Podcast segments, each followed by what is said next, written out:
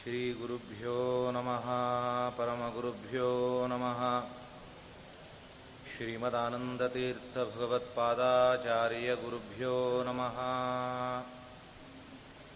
ಶ್ರೀಮದ್ವೇಂಕಟನಾಥಪಾದಜನಿತಾ ಗಂಗಾ ಜಗತ್ಪಾವನಿ ಯಸ್ಯಾ ಪಾಂಗನಿರೀಕ್ಷಣಂ ವಿಧಿಭವೇಂದ್ರಾರ್ಕಾದಿ ಸರ್ವೇಷ್ಟದಂ ಯನ್ನಾಮಸ್ಮರಣಂ ಮಹಾಘಹರಣಂ ಸ್ವರ್ಗ್ಯಂ ಚ ಮೋಕ್ಷಪ್ರದಂ ಯತ್ಪಾದಾಂಬುಜಯುಗ್ಮಸೇವನರತೋ ಬ್ರಹ್ಮಾದಿಭಿಃ ಪೂಜ್ಯತೆ ಅಭ್ರಮಂ ಭಂಗರಹಿತಂ ಅಜಡಂ ವಿಮಲಂ ಸದಾ ಆನಂದತೀರ್ಥಮತುಲಂ ಭಜೇತಾಪತ್ರಯಾಪಹಂ ಭವತಿ ಯದನುಭಾವಾತೇಡಮೂಕೋಪಿ ವಾಗ್ಮಿ ಜಡಮತಿರಪಿ ಜಂತುರ್ಜಾಯತೆ ಪ್ರಾಜ್ಞಮೌಲಿಃ ಸಕಲವಚನಚೇತೋ ದೇವತಾ ಭಾರತೀ ಸಾ ಮಮ ವಚಸಿ ನಿಧತ್ತಾಂ ಸನ್ನಿಧಿಂ ಮಾನಸೇ ಚ ತಪೋ ವಿದ್ಯಾ ವಿರಕ್ತ್ಯಾದಿ ಸದ್ಗುಣೌಘಾಕರಾನಹಂ ವಾದಿರಾಜ ಗುರುನ್ ವಂದೇ ಹಯಗ್ರೀವ ಪದಾಶ್ರಯಾನ್ ಅರ್ಥಿಕಲ್ಪಿತಕಲ್ಪೋಯಂ ಪ್ರತ್ಯರ್ಥಿ ಗಜಕೇಸರಿ ವ್ಯಾಸತೀರ್ಥಗುರುರ್ಭೂಯಾದಸ್ಮದಿಷ್ಟಾರ್ಥಸಿದ್ಧಯೇ ಪೂಜ್ಯಾಯ ರಾಘವೇಂದ್ರಾಯ ಸತ್ಯಧರ್ಮರತಾಯ ಚ ಭಜತಾಂ ಕಲ್ಪವೃಕ್ಷಾಯ ನಮತಾಂ ಕಾಮಧೇನವೇ ಆಪಾದಮೌಲಿಪರ್ಯಂತಂ ಗುರುಣಾಮಾಕೃತಿಂ ಸ್ಮರೇತ್ ತೇನ ವಿಘ್ನಾಃ ಪ್ರಣಶ್ಯಂತಿ ಸಿದ್ಧಂತಿ ಚ ಮನೋರಥಾಃ. ಶ್ರೀ ವಿಶ್ವೇಶತೀರ್ಥಗುರುಭ್ಯೋ ನಮಃ. ಹರಿ ಓಂ.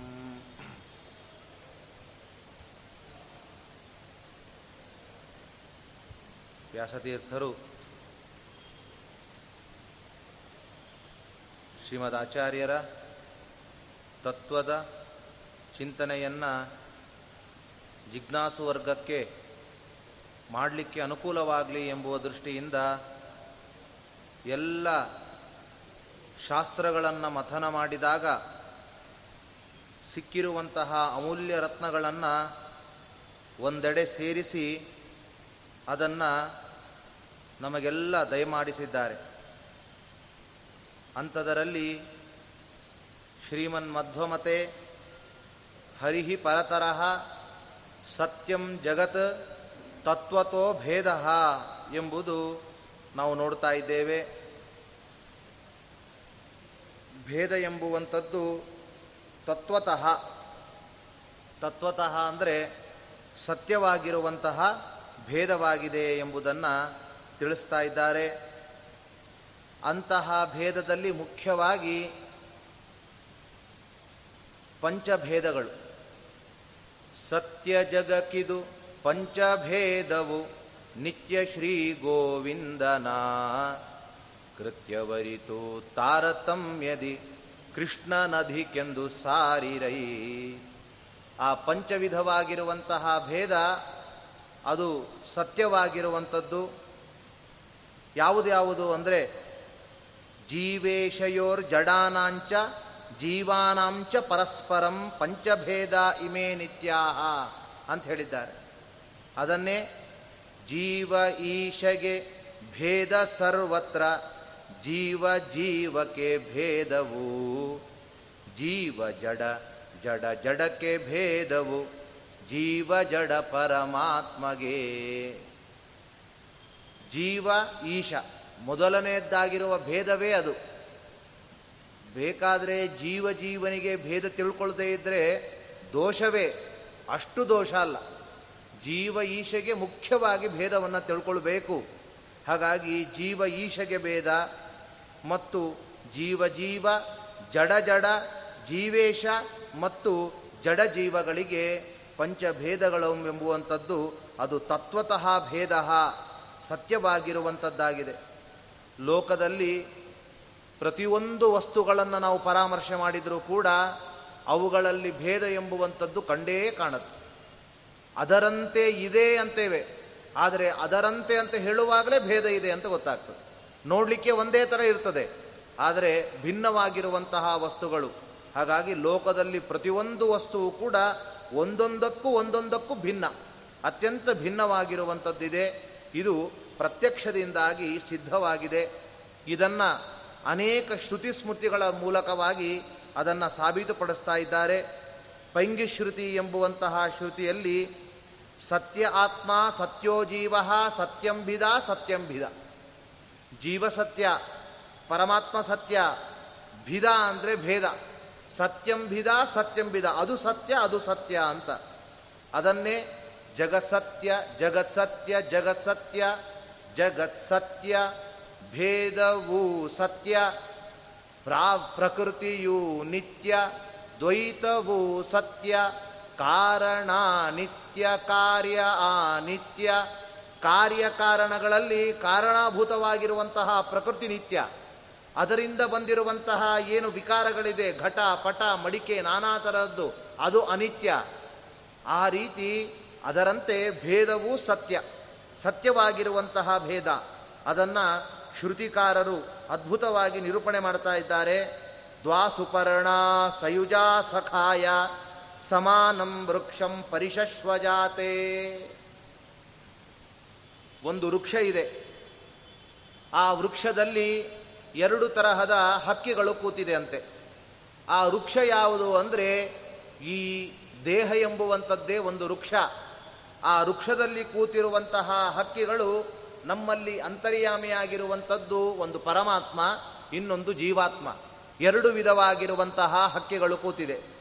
ಆ ಹಕ್ಕಿಗಳಲ್ಲಿ ತಯೋರನ್ಯ ಪಿಪ್ಪಲಂ ಸ್ವಾಧು ಹತ್ತಿ, ಅದರಲ್ಲಿ ಒಂದು ಹಕ್ಕಿ ಫಲವನ್ನು ತಿಂತಾ ಇದೆ, ಇನ್ನೊಂದು ತಿಂತಾ ಇಲ್ಲ. ಆದರೆ ಸ್ವಾರಸ್ಯ, ತಿನ್ನುವಂತಹ ಹಕ್ಕಿ ದಷ್ಟಪುಷ್ಟವಾಗಿರಬೇಕು, ತಿನ್ನದೇ ಇರುವಂತಹ ಹಕ್ಕಿ ಕೃಶಲಾಗಿರಬೇಕು. ಆದರೆ ಇಲ್ಲಿ ತಿನ್ನುವ ಹಕ್ಕಿ ಬಡಕಲಾಗಿದೆ, ತಿನ್ನದೇ ಇರುವಂತಹ ಹಕ್ಕಿ ಅಭಿಚಾಕಶೀತಿ ಅತ್ಯಂತ ಪ್ರಕಾಶಮಾನವಾಗಿ ಶೋಭಿಸ್ತಾ ಇದೆ. ಹಾಗಾದರೆ ನಮ್ಮ ದೇಹ ಎಂಬುವ ವೃಕ್ಷದಲ್ಲಿ ಜೀವಾತ್ಮ ಪರಮಾತ್ಮ ಎಂಬುವಂತಹ ಎರಡು ಸುಪರ್ಣಗಳು, ಎರಡು ಹಕ್ಕಿಗಳಿದೆ. ಆ ಹಕ್ಕಿಗಳಲ್ಲಿ ಜೀವಾತ್ಮ ತನ್ನ ಪೂರ್ವ ಕರ್ಮವನ್ನು, ತಾನು ಫಲದ ಭೋಗವನ್ನು ಮಾಡ್ತಾನೆ ಇದ್ದಾನೆ ಮಾಡ್ತಾನೆ ಇದ್ದಾನೆ ಆದರೂ ಕೃಶವಾಗಿದ್ದಾನೆ. ಪರಮಾತ್ಮ ಆಗುವಾಗ ಅದನ್ನು, ಅಂತಹ ಪೂರ್ವಜನ್ಮದ ಕರ್ಮ ಭೋಗವನ್ನು ಮಾಡ್ತಾ ಇಲ್ಲ, ಆದರೂ ಚಕಾಸ್ತಿ, ಅವನು ಪ್ರಕಾಶಮಾನವಾಗಿದ್ದಾನೆ. ಹಾಗಾಗಿ ಇದರಿಂದ ಏನು ಗೊತ್ತಾಯಿತು? ಒಂದು ಕೃಶ, ಇನ್ನೊಂದು ಕೃಶವಲ್ಲ, ಇನ್ನೊಂದು ಪ್ರಕಾಶಮಾನವಾಗಿದೆ ಅಂತ ಹೇಳುವ ಮೂಲಕ ಜೀವ ಮತ್ತು ಈಶನಿಗೆ ಭೇದ ಎಂಬುವಂಥದ್ದಿದೆ ಅಂತ ಈ ಶ್ರುತಿಯಿಂದ ತಿಳಿತಾ ಇದೆ. ಮತ್ತು ಭಗವದ್ಗೀತೆಯಲ್ಲಿ ಹೇಳುವಾಗ ಉತ್ತಮ ಪುರುಷಸ್ತ್ವನ್ಯ ಪರಮಾತ್ಮೇತ್ಯುದಾರತಃ ಅಂತಾರೆ. ಉತ್ತಮ ಪುರುಷಸ್ತ್ವನ್ಯ, ಅನ್ಯನಾಗಿದ್ದಾನೆ ಯಾರಿಗಿಂತಲೂ, ಕ್ಷರ ಮತ್ತು ಅಕ್ಷರಗಿಂತಲೂ ಅನ್ಯನಾದ ಉತ್ತಮನಾದ ಪುರುಷ ಇದ್ದಾನೆ ಅಂತ. ಹಾಗಾದರೆ ಕ್ಷರ ಪುರುಷರು ಬ್ರಹ್ಮನಿಂದ ಆರಂಭಿಸಿಕೊಂಡು ತೃಣಾಂತ ಪರ್ಯಂತ, ಅಕ್ಷರ ಪುರುಷರಾದವರು ಮಹಾಲಕ್ಷ್ಮಿ. ವಸ್ತುತಃ ಮಹಾಲಕ್ಷ್ಮಿ ಅವಳು ಅಕ್ಷರ ಆಗಬೇಕು, ಆದರೆ ಅಕ್ಷರ ಅಂತ ಹೇಳಿದ್ದಾನೆ ಭಗವಂತ. ಅದನ್ನು ವಿವೃತಿಕಾರರು ಛಾಂದೋಗ್ಯ ಉಪನಿಷತ್ತಿನ ಒಂದು ಕೋಟನ್ನು ಕೊಟ್ಟು ರಾಘವೇಂದ್ರ ತೀರ್ಥರು ಹೇಳ್ತಾರೆ, ಯಾಕೆ ಅಲ್ಲಿ ಪುಲ್ಲಿಂಗವನ್ನು ಅಕ್ಷರ ಅಕ್ಷರ ಅಂತ ಹೇಳಿದ್ದಾರೆ ಅಂದರೆ ಪುಂಶಕ್ತಿವತ್ವ. ಮಹಾಲಕ್ಷ್ಮಿ ಸ್ತ್ರೀಯಾದರೂ ಪುರುಷರು ಮಾಡುವ ಎಲ್ಲ ಕಾರ್ಯಗಳನ್ನು ಭಗವಂತನ ಅನುಗ್ರಹದಿಂದ ಮಾಡಲಿಕ್ಕೆ ಸಮರ್ಥಳಾಗಿದ್ದಾಳೆ. ಇಂತಹ ತತ್ವವನ್ನು ತಿಳಿಸ್ಲಿಕ್ಕೋಸ್ಕರ ಅಲ್ಲಿ ಆ ಶಬ್ದವನ್ನು ಹಾಕಿದ್ದಾರೆ. ಹಾಗಾಗಿ ಇಲ್ಲಿಯೂ ಕೂಡ ಭೇದವು ತಿಳಿ ತಿಳಿತಾ ಇದೆ.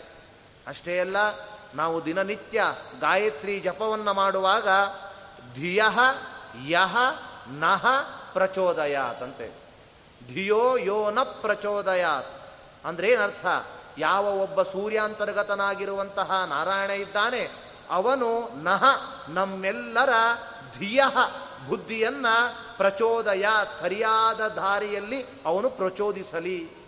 ಹಾಗಾದರೆ ಅವನು ನಮ್ಮ ಬುದ್ಧಿಯನ್ನು ಪ್ರಚೋದಿಸಲಿ ಅಂತ ಹೇಳುವ ಮೂಲಕ ಭೇದ ಎಂಬುವುದಂತೂ ಉಂಟೋ ಇಲ್ಲೋ? ಹಾಗಾಗಿ ಅವನು ಪರಮಾತ್ಮ, ನಾವು ಜೀವಾತ್ಮರು ಎಂಬುವಂತಹ ಭೇದವೂ ಇದೆ.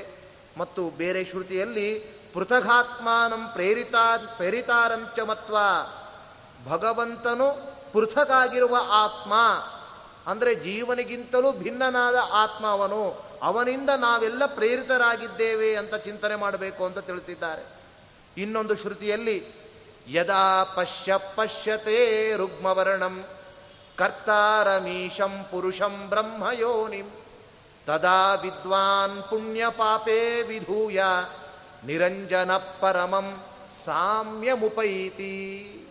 ಅಲ್ಲಿ ಹೇಳುವಾಗ ಯಾರು ಸೂರ್ಯಾಂತರ್ಗತನಾದ ರುಗ್ಮವರ್ಣನಾದ ಅಂದರೆ ಬಂಗಾರದ ಮೈಬಣ್ಣವುಳ್ಳ ಭಗವಂತನ ಧ್ಯಾನವನ್ನು ಮಾಡ್ತಾರೋ ಅವನು ಪಾಪದಿಂದ ಅನಿಷ್ಟ ಪುಣ್ಯದಿಂದ ಅವನು ದೂರನಾಗಿ ನಿರಂಜನ ದೋಷರಹಿತನಾದ ಭಗವಂತನ ಸಾಮ್ಯಮುಪೈತಿ, ಅವನೇ ಆಗ್ತಾನಂತ ಹೇಳ್ತಾ ಇಲ್ಲ, ಅವನ ಸಾಮ್ಯವನ್ನು ಹೊಂತಾರೆ. ಸಾರಷ್ಟಿ, ಸಾಯುಜ್ಯ, ಸಾಲೋಕ್ಯ, ಸಾರೂಪ್ಯ, ಸಾಮೀಪ್ಯ ಎಂಬುವಂತಹ ಐದು ತರಹದ ಮೋಕ್ಷದಲ್ಲಿ ಸಾಮೀಪ್ಯದ ಮೋಕ್ಷವನ್ನು, ಸಾಲೋಕ್ಯ ಅಂತ ಹೇಳಿದರೆ ಆದತ್ತೇ ಹರಿಹಸ್ತೇನ ಅಂತ ಹೇಳ್ತಾರೆ, ಭಗವಂತನ ದೇಹವನ್ನೇ ಪ್ರವೇಶ ಮಾಡುವುದನ್ನು, ಅದೊಂದು ಮೋಕ್ಷ. ಭಗವಂತನ ದೇಹವನ್ನೇ ಪ್ರವೇಶ ಮಾಡಿ ಅವನ ಕೈಯಿಂದಲೇ ತೆಗೆದುಕೊಳ್ಳೋದು, ಅವನ ಕೈಯಿಂದಲೇ ಅವನ ಬಾಯಿಯಿಂದಲೇ ತಿನ್ನುವುದು, ಅವನ ಕಣ್ಣಿಂದಲೇ ನೋಡುವುದು, ಅವನ ಕಾಲಿಂದಲೇ ನಡೆಯುವುದು. ಇದು ಒಂದು ರೀತಿಯ ಸಾಲೋಕ್ಯವಾಗಿರುವಂತಹ ಮೋಕ್ಷ. ಸಾರೂಪ್ಯ ಅಂದರೆ ಭಗವಂತನಂತೆ ಶಂಖಚಕ್ರ ಗದಗಳನ್ನು ಹಿಡ್ಕೊಳ್ಳೋದು. ಸಾರೂಪ್ಯ ಅಂತ ಶಬ್ದವೇ ಹೇಳ್ತದೆ, ಅವನ ಸಮಾನವಾದ ರೂಪ ಹಾಗೆ ಹೊಂದುವಂಥದ್ದು. ಅಂದು ಇನ್ನು ಸಾಯುಜ್ಯ ಅಂತ ಹೇಳಿದರೆ ಆ ರೀತಿ ಭಗವಂತನ ಶರೀರವನ್ನೇ ಪ್ರವೇಶ. ಸಾಲೋಕ್ಯ ಅಂದರೆ ಭಗವಂತನ ಲೋಕದಲ್ಲಿರುವುದು, ಅವನು ಯಾವ ಲೋಕದಲ್ಲಿದ್ದಾನೆ ಅಲ್ಲಿ ಅವರಿರುವುದು. ಸಾಮೀಪ್ಯ ಅಂದರೆ ಭಗವಂತನ ಇರುವಂತಹ ಲೋಕದ ಸುತ್ತಮುತ್ತ ಸೈಡ್ ತಗೊಂಡು ಅಲ್ಲಿ ಹತ್ತಿರದಲ್ಲಿಯೇ ವಾಸ ಮಾಡು. ಹೀಗೆ ಸಾರಷ್ಟಿ ಎಂಬುದು ಅದು ಹನುಮಂತ ದೇವರಿಗೆ ಸಹಭೋಗಂ ಅನನ್ಯ ಲಭ್ಯಮಸ್ಮೈ ಹನುಮದ್ರೂಪವತೇ ದದೌ ಪುರಾಹಿ ಅಂತ ಹನುಮಂತ ದೇವರಿಗೆ ಕೊಟ್ಟಿರುವಂಥದ್ದು. ಅಂತಹ ಅದು ಬೇರೆಯವರಿಗೆ ಸಿಗುವಂಥದ್ದಲ್ಲ. ಈ ರೀತಿಯಾಗಿ ಭಗವಂತನ ಸಾಮ್ಯ ಹೊಂತಾನೆ ಅಂತ ಶ್ರುತಿಗಳು ಹೇಳ್ತಾ ಇದೆ. ಮತ್ತು ತಸ್ಮಾನ್ ಮುಕ್ತ ನಚಸಾ ನ ಕ್ವಚಿತ್ ವಿಷ್ಣು ವೈಭವಂ ಪ್ರಾಪ್ನುವಂತಿ. ಭಗವಂತನಿಂದ ಭಗವಂತನೊಂದಿಗೆ ಯಾವ ಮುಕ್ತನು, ಯಾವ ಲಕ್ಷ್ಮೀದೇವಿಯು, ಯಾವ ದೇವತೆಯು ಸಮಾನವಾದ ವೈಭವವನ್ನು ಹೊಂದಲಿಕ್ಕೆ ಸಾಧ್ಯ ಇಲ್ಲ ಅಂತ ಹೇಳಿದ. ಸಮಾನವಾದ ವೈಭವವೇ ಹೊಂದೋಲ್ಲ ಅಂದರೆ ಸಮಾನತೆ ಎಂಬುದು ಹೇಗೆ ತಾನೇ ಬರಲಿಕ್ಕೆ ಸಾಧ್ಯ? ಹಾಗಾಗಿ ತತ್ವತೋ ಭೇದ, ಭಗವಂತನಿಗೂ ಜೀವನಿಗೂ ಜೀವ ಜೀವಕ್ಕೂ ಅನೇಕ ತರಹದ ಭೇದಗಳು ಸ್ಪಷ್ಟವಾಗಿ ಕಾಣ್ತಾ ಇದೆ. ಮತ್ತು ವೇದವ್ಯಾಸ ದೇವರು ಹೇಳುವಾಗ ಭೇದ ಪರವಾದ ಸೂತ್ರಗಳನ್ನು ಎಷ್ಟು ರಚನೆ ಮಾಡಿದ್ದಾರೆ. ಓಂ ಭೇದವ್ಯಪದೇಶಾತ್, ಭೇದ ಇದೆ ಜೀವಾತ್ಮ ಪರಮಾತ್ಮಗೆ, ಯಾಕೆ ವ್ಯಪದೇಶಾತ್ ಆ ರೀತಿ ಶ್ರುತಿ ಇರೋದರಿಂದ. ಮತ್ತು ಪೃಥಗುಪದೇಶಾತ್, ಉಪದೇಶ ಏನಂತ ಬೇರೆ ಬೇರೆಯಾಗಿದ್ದಾರೆ ಅಂತ ಶ್ರುತಿ ಇದೆ, ಆದ್ದರಿಂದಾಗಿ ಪೃಥಕ್ ಅವನಿಗಿಂತಲೂ ಇವನು ಭಿನ್ನ. ಮತ್ತು ಶಾರೀರಶ್ಚ ಉಭಯೇಪಿ ಭೇದೇನೈನಂ ಅಧೀಯತೆ, ಏನಂ ಈ ಜೀವನನ್ನ ಯಾರಿಂದ ಭಗವಂತನಿಂದ ಭಿನ್ನನಾಗಿದ್ದಾನೆ ಅಂತಲೇ ತಿಳಿಬೇಕು. ಉಭಯೋ, ಯಾಕೆ ಕಾಣುವ ಮತ್ತು ಮಾಧ್ಯಂದಿನ ಶ್ರುತಿಗಳು ಭಗವಂತನನ್ನು ಹಾಗೆ ಕೊಂಡಾಡ್ತಾ ಇದೆ. ಓಂ ಕರ್ಮ ಕರ್ತೃವ್ಯಪದೇಶ ಅಂತಾರೆ, ಅಂದರೆ ಶ್ರುತಿಯಲ್ಲಿ ಜೀವನು ಶಂಸನ ಕರ್ತ ಅಂತ ಹೇಳಿದ್ದಾರೆ. ಶಂಸನ ಅಂದರೆ ಸ್ತೋತ್ರ ಮಾಡ್ತಾ ಇರುವವನು ಯಾರೋ ಅವನು ಶಂಸನ ಕರ್ತ. ಭಗವಂತನು ಸ್ತೋತ್ರ ಮಾಡಿಸಿಕೊಳ್ಳಲ್ಪಡುವವನು, ಆದ್ದರಿಂದ ಅವನು ಶಂಸನ ಸ್ತೋತ್ರಕ್ಕೆ ಕರ್ಮ. ಈಗ ನಾವು ಇಲ್ಲಿಂದ ಊರಿಗೆ ಹೋಗ್ತೇವೆ ಅಂತ ಹೇಳಿದಾಗ ಹೋಗುವಂತಹ ಕ್ರಿಯೆಗೆ ನಮ್ಮ ಗ್ರಾಮ ಅದು ಕರ್ಮ, ನಾವು ಕರ್ತೃಗಳಾಗ್ತೇವೆ. ಅದೇ ರೀತಿ ಸ್ತೋತ್ರ ಮಾಡುವಾಗ ನಾವುಗಳು ಕರ್ತೃಗಳು, ಮಾಡಿಸಿಕೊಳ್ಳುವಂತಹ ಭಗವಂತನು ಕರ್ಮ ಆಗ್ತಾ ಇದ್ದಾನೆ. ಹಾಗಾಗಿ ಓಂ ಕರ್ಮ ಕರ್ತೃ ವ್ಯಪದೇಶಾತ್ ಅವುಗಳನ್ನು ಹೇಳಿದ್ದರಿಂದಲೂ ಕೂಡ ಭಗವಂತನೇ ಉತ್ತಮವಾಗಿರುವ ಕರ್ತ ಅಂತ ಗೊತ್ತಾಗ್ತಾ ಇದೆ. ಮತ್ತು ಸ್ಥಿತಿ ಅದನಾಭ್ಯಾಂಚ, ಜೀವ ಸುಮ್ಮನೆ ಕೂತಿದ್ದಾನೆ, ಜೀವ ಆಗುವಾಗ ಪರಮಾತ್ಮ ಸುಮ್ಮನೆ ಇದ್ದಾನೆ, ಅದನ ಜೀವಕ್ಕಾಗುವಾಗ ಭಕ್ಷಣೆ ಮಾಡ್ತಾ ಇದ್ದಾನೆ ಅಂತ ದ್ವಾಸುಪರ್ಣ ಶ್ರುತಿಯಲ್ಲಿ ಕೇಳಿದ್ದೇವೆ. ಹೀಗೆ ಮತ್ತು ಅಷ್ಟೇ ಅಲ್ಲ, ತೈತರಿಯ ಶ್ರುತಿಯಲ್ಲಿ ಸಯೇಕೋ ಮಾನುಷ ಆನಂದ ತೇಯೇ ಶತಂ ಮಾನುಷ ಆನಂದ ಸಯೇಕೋ ಮನುಷ್ಯ ಗಂಧರ್ವಾಣಾನಂದ. ಯಾವುದು ಮನುಷ್ಯರ ಆನಂದ ನೂರು ಆನಂದ ಇದೆಯೋ ಅದು ಗಂಧರ್ವರ ಒಂದು ಆನಂದ ಅಂತ ಹೇಳ್ತಾ ಹೇಳ್ತಾ ತೇಯೇ ಶತಮಿಂದ್ರಸ್ಯಾನಂದಾಃ ಸಯೇಕೋ ಬೃಹಸ್ಪತೇರಾನಂದಃ. ಯಾವುದು ಇಂದ್ರನ ನೂರು ಆನಂದ ಇದೆಯೋ ಅದು ಬ್ರಹ್ಮ ಇಂದ್ರದೇವರ ಒಂದು ಆನಂದ. ಮತ್ತು ಮುಂದೆ ಹಾಗೆ ಹೇಳ್ತಾ ತೇಯೇ ಶತಂ ಪ್ರಜಾಪತೇರಾನಂದಾಃ ಸಯೇಕೋ ಬ್ರಹ್ಮಣ ಆನಂದಃ. ಯಾವುದು ಚತುರ್ಮುಖ ಬ್ರಹ್ಮದೇವರ ನೂರು ಆನಂದ ಇದೆಯೋ ಅದು ಭಗವಂತನ ಒಂದೇ ಒಂದು ಆನಂದಕ್ಕೆ ಸಮಾನ ಅಂತ ಹೇಳಿದ್ದಾರೆ. ಹಾಗಾಗಿ ಈ ಎಲ್ಲ ಶ್ರುತಿ ಸ್ಮೃತಿಗಳನ್ನು ಪರಾಮರ್ಶೆ ಮಾಡಿದಾಗ ನಮಗೆ ತಿಳಿಯುವಂಥದ್ದು ಭೇದ ಇದೆ ಎಂಬುದು ಸ್ಪಷ್ಟವಾಗಿ ಕಾಣ್ತಾ ಇದೆ. ಮತ್ತು ಕೃಷ್ಣ ಪರಮಾತ್ಮ ಯಾರು ಭೇದವೂ ಇದೆ ಅಂತ ಒಪ್ಪೋದಿಲ್ಲ. ಈಶ್ವರೋಹಂ ಅಹಂ ಭೋಗಿ, ನಾನೇ ಭೋಗಿ, ನಾನೇ ಬಲವ, ನಾನೇ ಈಶ್ವರ ಅಂತ ಹೇಳುವವರಿಗೆ ಆಸುರೀವಾಗಿರುವಂತಹ ಶಕ್ತಿ ಉಂಟು ಅಂತ ತೀರ್ಮಾನ ಮಾಡಿದ್ದಾನೆ. ಹಾಗಾಗಿ ತತ್ವತೋ ಭೇದ ಎಂಬುದಕ್ಕೆ ಅನೇಕ ಶ್ರುತಿ ಸ್ಮೃತಿಗಳು ತಿಳಿತಾ ಇದೆ. ಮತ್ತು ಜೀವಗಣಾ ಹರೇ ಅನುಚರಾಹ, ಮುಂದಿನ ಒಂದು ಮುತ್ತು ಅಂದರೆ ಜೀವಗಣರೇನೇನಿದ್ದಾರೆ ಜೀವ ಸಂಘ, ಅವಕ್ಕೆಲ್ಲವೂ ಕೂಡ ಹರಿ ಭಗವಂತನ ಅನುಚರರಾಗಿದ್ದಾರೆ. ಅವರು ಸ್ವತಂತ್ರವಾಗಿರುವಂತಹ ಕಾರ್ಯವನ್ನು ಮಾಡುವವರಲ್ಲ, ಭಗವಂತನು ಪ್ರೇರಣೆ ಮಾಡಿದಾಗ ಕರ್ಮವನ್ನು ಮಾಡುವಂಥವರು ಎಂಬುದನ್ನು ತಿಳಿಸಿದ್ದಾರೆ. ಅದು ಹೇಗೆ ಅಂದರೆ ಚತುರ್ಭಿಸ್ಸಾಕಂ ನವತಿಂಚ ನಾಮಭಿಶ್ಚಕ್ರಂ, ನವತಿ ಅಂದರೆ ತೊಂಬತ್ತು, ಆ ತೊಂಬತ್ತು ಚತುರ್ಭಿಹಿ ಸಾಕಂ, ನಾಲ್ಕರಿಂದ ಸಹಿತವಾದ ತೊಂಬತ್ತು, ನಲವತ್ತೊಂಬತ್ತು ಮರುದ್ದೇವತೆಗಳು, ಏಕಾದಶ ರುದ್ರರು, ದ್ವಾದಶ ಆದಿತ್ಯರು, ಇವರೇ ಮೊದಲಾಗಿ ಸೇರಿದಾಗ ನಲವ ನೂ ತೊಂಬತ್ತ ನಾಲ್ಕು ದೇವತೆಗಳಾಗ್ತಾರೆ. ಇಂತಹ ದೇವತೆಗಳನ್ನು ಭಗವಂತ ಚಕ್ರದಂತೆ ತಾನು ತಿರುಗಿಸ್ತಾ ಇದ್ದಾನೆ ಅಂತಾರೆ. ಅಂದರೆ ಭಗವಂತನು ಏನೇ ಮಾಡಿದರೂ ಅವರನ್ನು ತಾನು ತನ್ನ ಹತೋಟಿಯಲ್ಲಿ ಇಟ್ಕೊಂಡಿದ್ದಾನೆ. ಅವರ ಎಲ್ಲರೂ ಜೀವಗಣರೆಲ್ಲರೂ ಕೂಡ ಭಗವಂತನ ವಶರಾಗಿದ್ದಾರೆ ಎಂದು ಗೊತ್ತಾಗ್ತಾ ಇದೆ. ಮತ್ತು ಭೀಷಾಸ್ಮಾದ್ ವಾತಪ್ಪವತೆ ಭೀಷೋದೇತಿ ಸೂರ್ಯ, ಇವತ್ತು ಏನು ಸೂರ್ಯ ಉದಯಿಸ್ತಾ ಇದ್ದಾನೆ, ಗಾಳಿ ಬೀಸ್ತಾ ಇದೆ, ಚಂದ್ರ ತಾನು ಬೆಳದಿಂಗಳನ್ನು ಕೊಡ್ತಾ ಇದ್ದಾನೆ, ಇವರೆಲ್ಲ ಆ ಆ ಕಾರ್ಯವನ್ನು ಯಾಕೆ ಮಾಡ್ತಾ ಇದ್ದಾರೆ ಅಂದರೆ ಭಗವಂತನು ಇದ್ದಾನೆ ಎಂಬ ಭಯದಿಂದ ಮಾಡ್ತಾ ಇದ್ದಾನೆ. ಒಬ್ಬ ವಾರ್ಡನ್ನು ಓಟಾಡ್ತಾ ಇದ್ದಾನೆ ಅಂತಾದರೆ ಮಕ್ಕಳು ಸುಮ್ಮನೆ ಕೂತ್ಕೊಂಡು ಓದ್ತಾ ಇರ್ತಾರೆ. ಅವರು ಓದ್ತಾ ಇರುವಂಥದ್ದು ತಮ್ಮ ಸ್ವಭಾವದಿಂದ ಒಂದು ಗಂಟೆ ಕೂಡುವ ಓದುವ ಶಕ್ತಿ ಇಲ್ಲ, ಚಾಂಚಲ್ಯದ ಸ್ವಭಾವ ಮಕ್ಕಳದು. ಆದರೂ ಒಂದು ಗಂಟೆಗಳ ಕಾಲ ಕೂತು ಓದ್ತಾ ಇದ್ದಾರೆ. ಏಕೆ ಅಂದರೆ ಅಲ್ಲಿ ಒಬ್ಬ ವಾರ್ಡನ್ ಇದ್ದಾನೆ, ಒಬ್ಬ ನಿಯಂತ್ರಕ ಇದ್ದಾನೆ. ಅದೇ ರೀತಿ ಭಗವಂತನು ಕೂಡ ವಿಶಿಷ್ಟವಾದ ರೀತಿಯಲ್ಲಿ ಎಲ್ಲರನ್ನೂ ನಿಯಂತ್ರಣಗೊಳಿಸುವಂಥವನು ಇದ್ದಾನೆ. ಹಾಗಾಗಿ ಎಲ್ಲ ದೇವತೆಗಳು ಕೂಡ ತಮ್ಮ ಕೆಲಸವನ್ನು ಮಾಡ್ತಾ ಇದ್ದಾರೆ. ಕುತಾಮೃತತ್ವಶೇಷಾನಃ, ಭಗವಂತನು ಕೇವಲ ಜೀವಗಣಕ್ಕೆ ಮಾತ್ರ ಪ್ರೇರಕ ಅಲ್ಲ, ಭಗವಂತನು ಈಶಾನಃ, ಯಾರು ದೇವತೆಗಳಿದ್ದಾರೆ ಯಾರು ಜ್ಞಾನಿಗಳಿದ್ದಾರೆ ಅವರಿಗೂ ಭಗವಂತನು ಪ್ರೇರಕನಾಗಿದ್ದಾನೆ, ನಿತ್ಯ ನಿಯಾಮಕನಾಗಿದ್ದಾನೆ ಭಗವಂತ ಅಂತ ತಿಳಿತಾ ಇದೆ.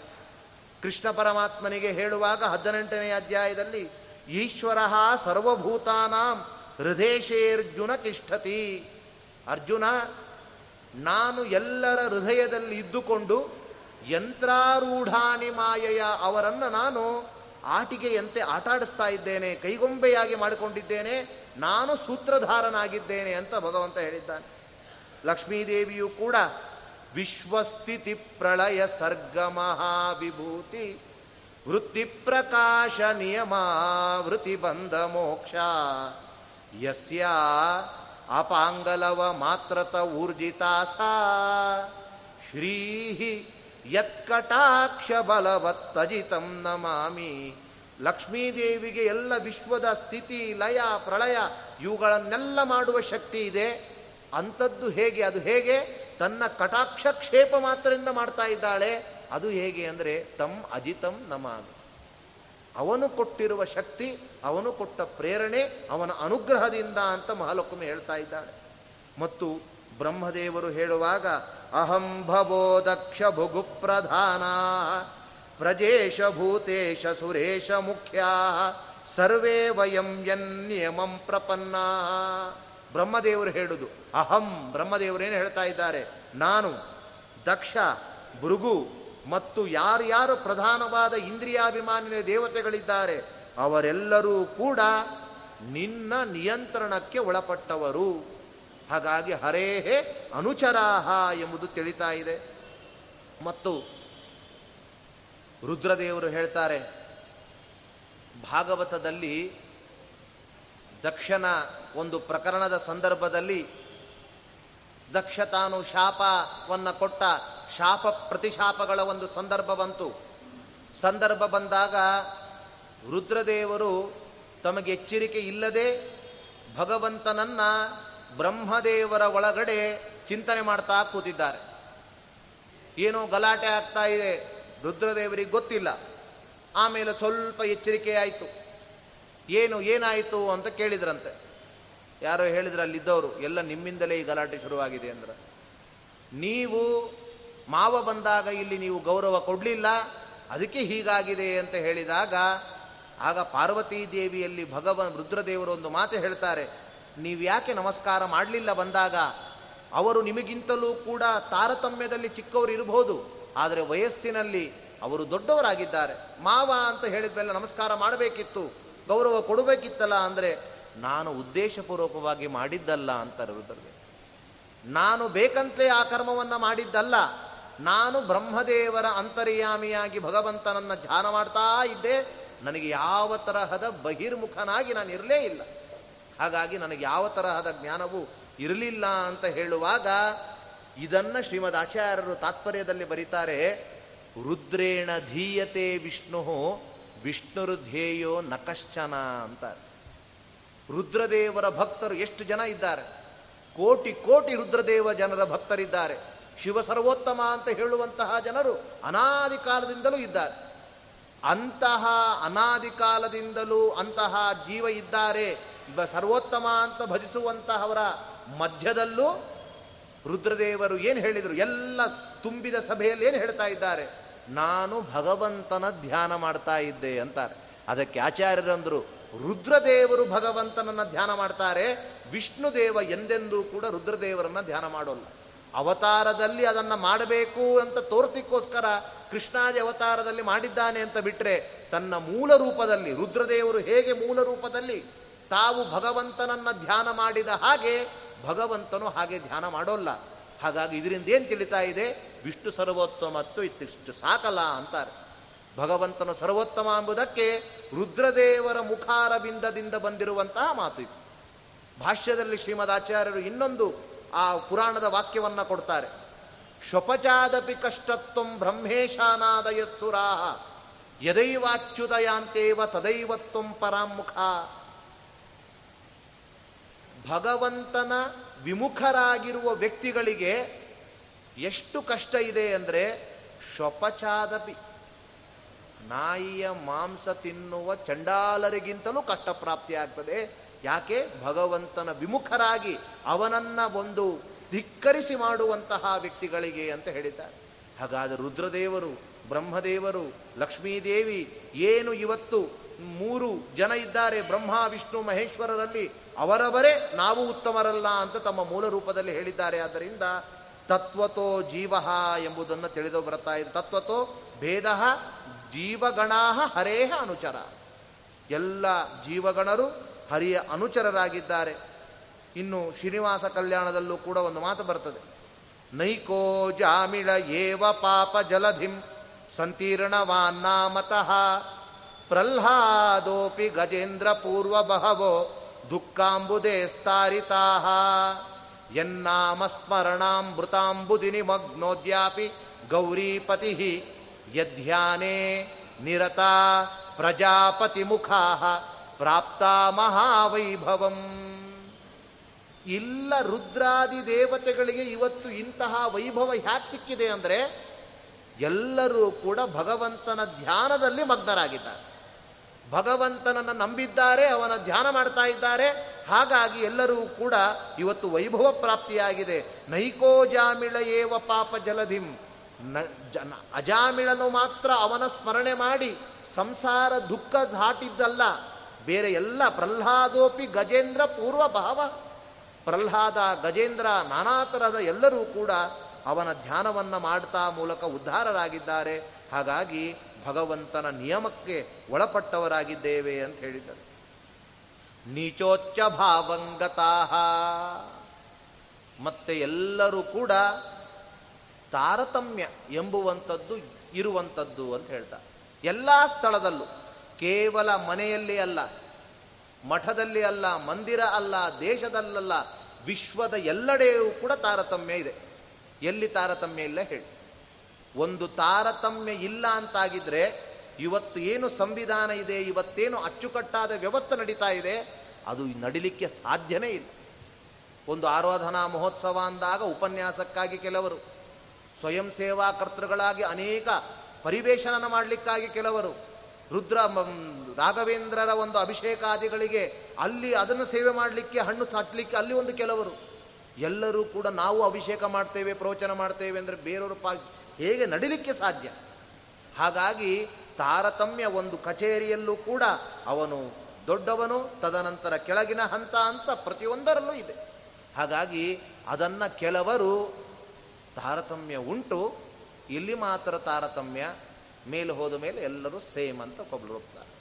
ಆದರೆ ಶಾಸ್ತ್ರದಲ್ಲಿ ಶ್ರೀಮದಾಚಾರ್ಯರು ಹೇಳ್ತಾರೆ, ತಾರತಮ್ಯಂ ತಥೋ ಜ್ಞೇಯಂ ಸರ್ವೋಚ್ಚತ್ವಂ ತಥಾ ಹರೇಹೇ, ಏತದ್ವಿನಾ ನ ಕಸ್ಯಾಪಿ ವಿಮುಕ್ತಿ ಸ್ಯಾತ್ ಕಥಂಚನ.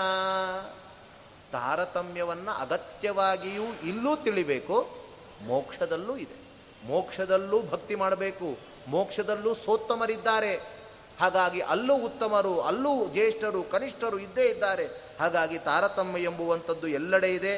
ಅದನ್ನೇ ಊರ್ಧ್ವಂ ಗಚ್ಚಂತಿ ಸತ್ವಸ್ಥಾಹ, ಯಾರು ಸತ್ವಗುಣ ಪ್ರಚುರರು ಅವರು ಊರ್ಧ್ವ, ಮತ್ ರಜೋಗುಣ ಇರೋರು ಮಧ್ಯ, ಅಧೋಗುಣ ಯಾವುದು ತಮೋಗುಣ ಇದೆ ಅವರು ಅಧಮ ಅಂತ ಎಲ್ಲೆಡೆಯೂ ಕೂಡ ತಾರತಮ್ಯ ಇದೆ. ಅದನ್ನು ಒಪ್ಪಬೇಕು ಎಂಬುದನ್ನು ನೀಚೋಚ್ಚ ಭಾವಂಗತಃ, ಜೀವರೆಲ್ಲರೂ ಕೂಡ ನೀಚೋಚ್ಚ ಭಾವವನ್ನು ಹೊಂದಿದವರಾಗಿದ್ದಾರೆ.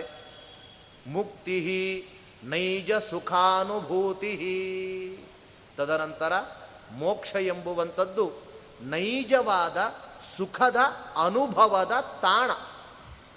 ಮುಕ್ತಿ ಅಂದರೆ ಅದು ನಾನಾ ಜನರು ಸಿದ್ಧಾಂತದಲ್ಲಿ ದಾರ್ಶನಿಕರು ನಾನಾ ತರವಾಗಿ ಮೋಕ್ಷವನ್ನು ಒಪ್ಪಿದ್ದಾರೆ. ನೈಯಾಯಿಕರು ಹೇಳ್ತಾರೆ ಮೋಕ್ಷ ಅಂದರೆ ದುಃಖ ಇಲ್ಲದೇ ಇರುವಿಕೆ ಅಷ್ಟೇ ಅಂತ. ದುಃಖಾಭಾವ, ದುಃಖ ಇಲ್ಲದೇ ಇರುವಿಕೆಯೇ ಸುಖ ಅಷ್ಟೇ, ಪ್ರತ್ಯೇಕವಾಗಿರುವಂತಹ ಒಂದು ಮುಕ್ತಿಯಲ್ಲಿ ಸುಖ ಇದೆ ಅಂತ ಒಪ್ಪುವುದೇ ಇಲ್ಲ. ಅದಕ್ಕೊಂದು ಉದಾಹರಣೆ ಕೊಡ್ತಾರೆ. ತಲೆಯ ಮೇಲೆ ದೊಡ್ಡದಾಗಿರುವ ಭಾರವನ್ನು ಹೊತ್ತಿರುವ ವ್ಯಕ್ತಿ ತಾನು ನಡೆದುಕೊಂಡು ಬರ್ತಾ ಬರ್ತಾ ಸುಸ್ತಾಗಿ ಅದನ್ನು ಯಾರಾದರೂ ಕೆಳಗಡೆ ಇಳಿಸ್ಕೊಂಡಾಗ ಅಪ್ಪ ಏನು ಸುಖ ಆಯಿತು. ಅಲ್ಲಿ ಆದದ್ದು ಸುಖ ಅಲ್ಲ, ಇರುವಂತಹ ಭಾರದ ದುಃಖದ ನಿವೃತ್ತಿ. ಹಾಗಾಗಿ ಇಂತಹ ದುಃಖದ ನಿವೃತ್ತಿ ಆಯಿತು, ಅದೇ ಸುಖ ಅಂತಾರೆ. ಆದರೆ ಮೋಕ್ಷ ಅಂತ ಹೇಳಿದರೆ ದುಃಖದ ನಿವೃತ್ತಿ ಮಾತ್ರ ಅಲ್ಲ, ದುಃಖ ನಿವೃತ್ತಿಪೂರ್ವಕ ಸುಖದ ಅವಾಪ್ತಿ. ಜೈನರು ಹೇಳ್ತಾರೆ ಸತತ ಊರ್ಧ್ವಗಮನಮೇವ ಮೋಕ್ಷ. ನಾವೆಲ್ಲ ಸುಖ ಅಂದರೆ ಏನು ಅಂದ್ಕೊಂಡಿದ್ದೀವಿ? ಎಲ್ಲಾದರೂ ಒಂದು ಕಡೆ ತಿರುಗ್ತಾ ತಿರುಗ್ತಾ ಸುಸ್ತಾದ್ಮೇಲೆ ಒಂದು ಕಡೆ ವಿಶ್ರಾಂತಿ ತೆಗೆದುಕೊಂಡು ಏನಾದರೂ ಚಾಪಾನೀಯಗಳು ಅದನ್ನು ತಿಂಡಿ ದಿನಸುಗಳನ್ನು ತಿಂದು ಮತ್ತೆ ಮುಂದೆ ಹೋಗಿಯುವುದು ಇದು ಸುಖ ಅಂತ ನಾವು ಅಂದ್ಕೊಂಡಿದ್ದೇವೆ. ಆದರೆ ಅವರು ಹೇಳ್ತಾರೆ ಎಲ್ಲಿ ನಾನ್ ಸ್ಟಾಪ್, ಎಲ್ಲಿ ಸತತ ಊರ್ಧ್ವವಾಗಿ ಹೋಗ್ತಾ ಇರೋದು ಹೋಗ್ತಾ ಇರೋದು ಹೋಗ್ತಾ ಇರೋದು ಇದೇ ಮೋಕ್ಷ. ಇದು ಯಾರಿಗಾದರೂ ವ್ಯವಹಾರಕ್ಕೆ ಬರಲಿಕ್ಕೆ ಸಾಧ್ಯ ಇದೆಯಾ, ಅನುಭವಕ್ಕೆ ಬರ್ತದಾ ಅಂತ ಕೇಳ್ತಾರೆ. ಇಷ್ಟು ಬಿಸಿಲಿನಲ್ಲಿ ಇಲ್ಲಿಂದ ಊದ್ದ ಮೆಜೆಸ್ಟಿಕ್ವರೆಗೂ ಹೋಗ್ತಾ ಇರೋದು ಹೋಗ್ತಾ ಇರೋದು, ಎಲ್ಲಿ ವಿಶ್ರಾಂತಿ ಇಲ್ಲ. ಅದೇ ಒಂದು ಸುಖ ಎಂಬುವಂಥದ್ದು ಅವ್ಯಾವಹಾರಿಕ, ಅದು ಕಲ್ಪನೆ ಮಾಡಲಿಕ್ಕೂ ಸಾಧ್ಯ ಇಲ್ಲ. ಇಂಥದ್ದು ಮುಕ್ತಿ ಅಂತ ಕೆಲವರು. ಇನ್ನು ಕೆಲವರು ಹೇಳ್ತಾರೆ ನಿರ್ಗುಣನಾದ ಬ್ರಹ್ಮ ಭಾವವನ್ನು ಹೊಂದುವುದು ಮುಕ್ತಿ ಅಂತ ಕೆಲವರು ಹೇಳ್ತಾರೆ. ನಿರ್ಗುಣ, ನಿರಾಕಾರ, ಭಗವಂತನಲ್ಲಿದಿದೆ ಅಂದರೆ ಸಾಕಾರನಾಗ್ಬಿಡ್ತಾನೆ. ಅದಕ್ಕೆ ಅವರು ಮತಕ್ಕೆ ಒಂದು ಮಾತಿದೆ, ಅವರೇನಾದರೂ ಪಾಠಕ್ಕೆ ಏನಾದರೂ ಪ್ರವಚನಕ್ಕೆ ಕೂತ್ರೆ ಗುರೋಸ್ತು ಮೌನಂ ವ್ಯಾಖ್ಯಾನಂ ಶಿಷ್ಯಾಶ್ಚ ಚಿನ್ನ ಸಂಶಯ. ಗುರುಗಳು ಬಂದು ಕೂಡ್ತಾರಂತ ಏಳಕ್ಕೆ ಶುರು ಮಾಡಿದ್ದು, ಎಂಟು ಗಂಟೆವರೆಗೂ ಹೀಗೆ ಶಿಷ್ಯರೆಲ್ಲ ಎದ್ದು ಎಲ್ಲ ಸಂಶಯವೂ ಹೋಯಿತು ಅಂತ ಹೇಳ್ತಾರೆ. ಯಾಕೆಂದರೆ ಗುರುಗಳೇನಾದರೂ ಬಾಯಿ ಬಿಟ್ಟರೆ ಏನಾದರೂ ಒಂದು ಗುಣ ಹೇಳಬೇಕಾಗತ್ತೆ, ಯಾವುದಾದ್ರೂ ಒಂದು ತರಹದ ತತ್ವವನ್ನು ಹೇಳಬೇಕು. ತತ್ವವನ್ನು ಹೇಳಿದರೆ ಬ್ರಹ್ಮನಲ್ಲಿ ಯಾವುದೋ ಒಂದು ಗುಣ ಬಂತು, ನಿರ್ಧರ್ಮಕತ್ವ ಭಗ್ನ ಆಯಿತು. ಯಾವುದಾದ್ರೂ ಭಗವಂತನ ವರ್ಣನೆ ಮಾಡಲಿಕ್ಕೆ ಹೋದರೆ ಅಲ್ಲಿ ಒಂದು ಗುಣ ಬರ್ತದೆ, ನಿರಾಕಾರತ್ವ ಭಗ್ನ ಆಗ್ತದೆ. ಹಾಗಾಗಿ ಗುರೋಸ್ತು ಮೌನಂ ವ್ಯಾಖ್ಯಾನ, ಮೌನವಾದ ವ್ಯಾಖ್ಯಾನ ಇರುವಂತಹ ಮುಕ್ತಿ ಇದೆ, ಇದೂ ಕೂಡ ಅನುಭವಕ್ಕೆ ಬರದೇ ಇರುವಂಥದ್ದು. ಇನ್ನೊಂದು ಮುಕ್ತಿ ಇದೆ, ನಾವೇ ದೇವರಾಗುವಂಥದ್ದು ಮೋಕ್ಷಕ್ಕೆ ಹೋದ ಮೇಲೆ, ಅದು ಕೂಡ ಅಲ್ಲ. ಅದಕ್ಕೋಸ್ಕರ ಇಂತಹ ಅನೇಕ ಮತಭೇದಗಳಿರುವುದರಿಂದ ಶ್ರೀಮದ್ ವ್ಯಾಸತೀರ್ಥರು ತಿಳಿಸಿಕೊಟ್ಟರು, ಮುಕ್ತಿ ಅಂದರೆ ನೈಜ ಸುಖಾನುಭೂತಿ. ಅದನ್ನೇ ಉಪನಿಷತ್ತಿನಿಂದ ತಿಳಿಸ್ತಾ ಇದ್ದಾರೆ. ಪರಂಜ್ಯೋತಿ ರೂಪಸಂಪದ್ಯ ಸ್ವೇನ ರೂಪೇಣ ಅಭಿನಿಷ್ಪದ್ಯತೆ. ಪರಂ ರೂಪಂ, ಭಗವಂತನನ್ನು ಹೊಂದುವ ಮೂಲಕ ತನ್ನ ಏನು ನೈಜವಾದ ರೂಪವಿದೆಯೋ, ಯಾವ ಒಂದು ಸುಖ ಇದೆಯೋ ಅದನ್ನು ಅವನು ಹೊಂದುವಂಥದ್ದು ಎಂಬುದನ್ನು ತಿಳಿಸಿದ್ದಾರೆ. ಅದಕ್ಕೋಸ್ಕರ ಅಥ ವಿಮುಕ್ತಸ್ಯ ಚಿನ್ಮಾತ್ರ ಏವ ದೇಹಃ ಭವತಿ, ಚಿನ್ಮಾತ್ರಾಣಿ ಕರಣಾನಿ ತೈಹಿ ಈಶಾನುಗೃಹೀತೈಹಿ ಭೋಗಾನ್ ಭುಂಕ್ತೆ. ಹಾಗಾದರೆ ಮೋಕ್ಷ ಅಂತ ಹೇಳಿದರೆ ಶ್ರುತಿ ಪ್ರಕಾರ ವಿಮುಕ್ತನಾದವನಿಗೆ ದೇಹ ಸ್ಥೂಲ, ಸೂಕ್ಷ್ಮ, ಲಿಂಗ, ಸ್ವರೂಪ ಎಂಬುವಂತಹ ನಾಲ್ಕು ದೇಹಗಳಲ್ಲಿ ಆ ಮೂರೂ ದೇಹವು ಹೋಗಿ ಸ್ವರೂಪ ಮಾತ್ರ ಅವತಿಷ್ಠತೆ, ಸ್ವರೂಪ ಮಾತ್ರದಲ್ಲಿರ್ತಾನೆ. ಅದರಿಂದ ಭೋಗ ಮಾಡುವ ಸುಖ ಏನಿದೆ ಅದು ಸ್ಥೂಲ ದೇಹದಲ್ಲಿ ಮಾಡಿದ ಸುಖಕ್ಕಿಂತಲೂ ಇಮ್ಮಡಿ ನೂರು ಮಡಿ ಮಿಗಿಲಾಗಿರ್ತದಂತೆ. ಆ ಭೋಗವನ್ನು ಈ ಒಂದು ಸ್ಥೂಲ ದೇಹದಿಂದ ನಾವು ಭೋಗ ಮಾಡಿರ್ತೇವೆ, ಒಂದು ವಿಷಯ ಪದಾರ್ಥದ ಸುಖವನ್ನು ಹೊಂದಿರ್ತೇವೆ. ಆದರೆ ಅದೇ ಸುಖವನ್ನು ನಾವು ಸ್ವರೂಪಭೂತವಾದ ಮುಕ್ತಿಯಲ್ಲಿರುವಂತಹ ಒಂದು ದೇಹದಿಂದ ಹೊಂದಿದಾಗ ಅನಂತ ಮಡಿ ಮಾಡಿ ಅದರ ಸುಖದ ಅನುಭವ ಬರ್ತದೆ. ಏಕಾದಶಿ ಸ್ವಲ್ಪ ಏನಾದರೂ ಫಲಾರಾದಿಗಳನ್ನು ತೆಗೆದುಕೊಂಡು ಉಪವಾಸ ಮಾಡಿದಾಗ, ಪಾರಣೆ ಮಾಡಿದಾಗ ಆಗುವ ಆನಂದಕ್ಕಿಂತಲೂ, ಉಪವಾಸವೇ ಮಾಡಿ ಮಾಡಿದಾಗ ಪಾರಣೆ ಮಾಡಿದಾಗ ಆನಂದಕ್ಕಿಂತಲೂ ಬಹಳವಾದ ವ್ಯತ್ಯಾಸವನ್ನು ನಮಗೆಲ್ಲವೂ ಕೂಡ ಅನುಭವ ಇದೆ. ಹಾಗೆ ಸ್ವರೂಪಭೂತವಾಗಿರುವಂತಹ ದೇಹವು ಅದು ಮುಕ್ತಿಗೆ ಯೋಗ್ಯವಾಗಿರುವಂಥದ್ದಾಗಿದೆ. ಆಮೇಲೆ ಅವನು ದೇಹ ಭವತಿ, ಚಿನ್ಮಾತ್ರವಾದ ದೇಹ, ಜ್ಞಾನಾನಂದ ರೂಪವಾಗಿರುವಂತಹ ಇಂದ್ರಿಯಗಳು, ಇವುಗಳಿಂದ ಹಾಗಾದರೆ ಭಗವಂತನ ಒಂದು ಪ್ರೇರಣೆ ಬೇಡವಾ ಅಂದರೆ ತೈಹಿ ಈಶಾನುಗೃಹೀತೈಹಿ, ಭಗವಂತನ ಅನುಗ್ರಹದಿಂದ, ಭಗವಂತನ ಪ್ರೇರಣೆಯಿಂದ ಅಲ್ಲಿಯ ಎಲ್ಲ ಭೋಗವನ್ನು ಕೂಡ ಅವನು ಭೋಗ ಮಾಡ್ತಾನೆ. ಯಾವುದ್ಯಾವುದದು ಅಂದರೆ ಬಲಂ, ಆನಂದ, ಓಜಶ್ಚ, ಸಹ ಜ್ಞಾನಂ, ಅನಾಕುಲಂ ಸ್ವರೂಪಾಣ್ಯೇವ ಜೀವಸ್ಯ. ಬಲ, ಆನಂದ, ಕಾಂತಿ, ಜ್ಞಾನ ಇವೇ ಮೊದಲಾಗಿರುವಂತಹ ಸುಖವನ್ನು ತನ್ನ ಸ್ವರೂಪಭೂತವಾದ ದೇಹದಿಂದ, ಭಗವಂತನ ಅನುಗ್ರಹದಿಂದ, ಭಗವಂತನ ಅಧೀನದಲ್ಲಿ, ಭಗವಂತನ ಪ್ರೇರಣಾನುಸಾರವಾಗಿ ಅವನು ಅಲ್ಲಿ ಅನುಭವವನ್ನು ಪಣ್ ಹೊಂದ್ತಾ ಇದ್ದಾನೆ. ಅದನ್ನೇ ಶ್ರೀಮದ್ ವ್ಯಾಸದ ವೇದವ್ಯಾಸದೇವರು ಹೇಳುವಾಗ ಓಂ ಪ್ರದೀಪವತ ಆವೇಶ ತಥಾಹಿ ದರ್ಶಯತಿ ಓಂ ಅಂತಾರೆ. ಮುಕ್ತಿಯಲ್ಲಿ ದುಃಖದ ಲೇಷ ಇಲ್ಲ.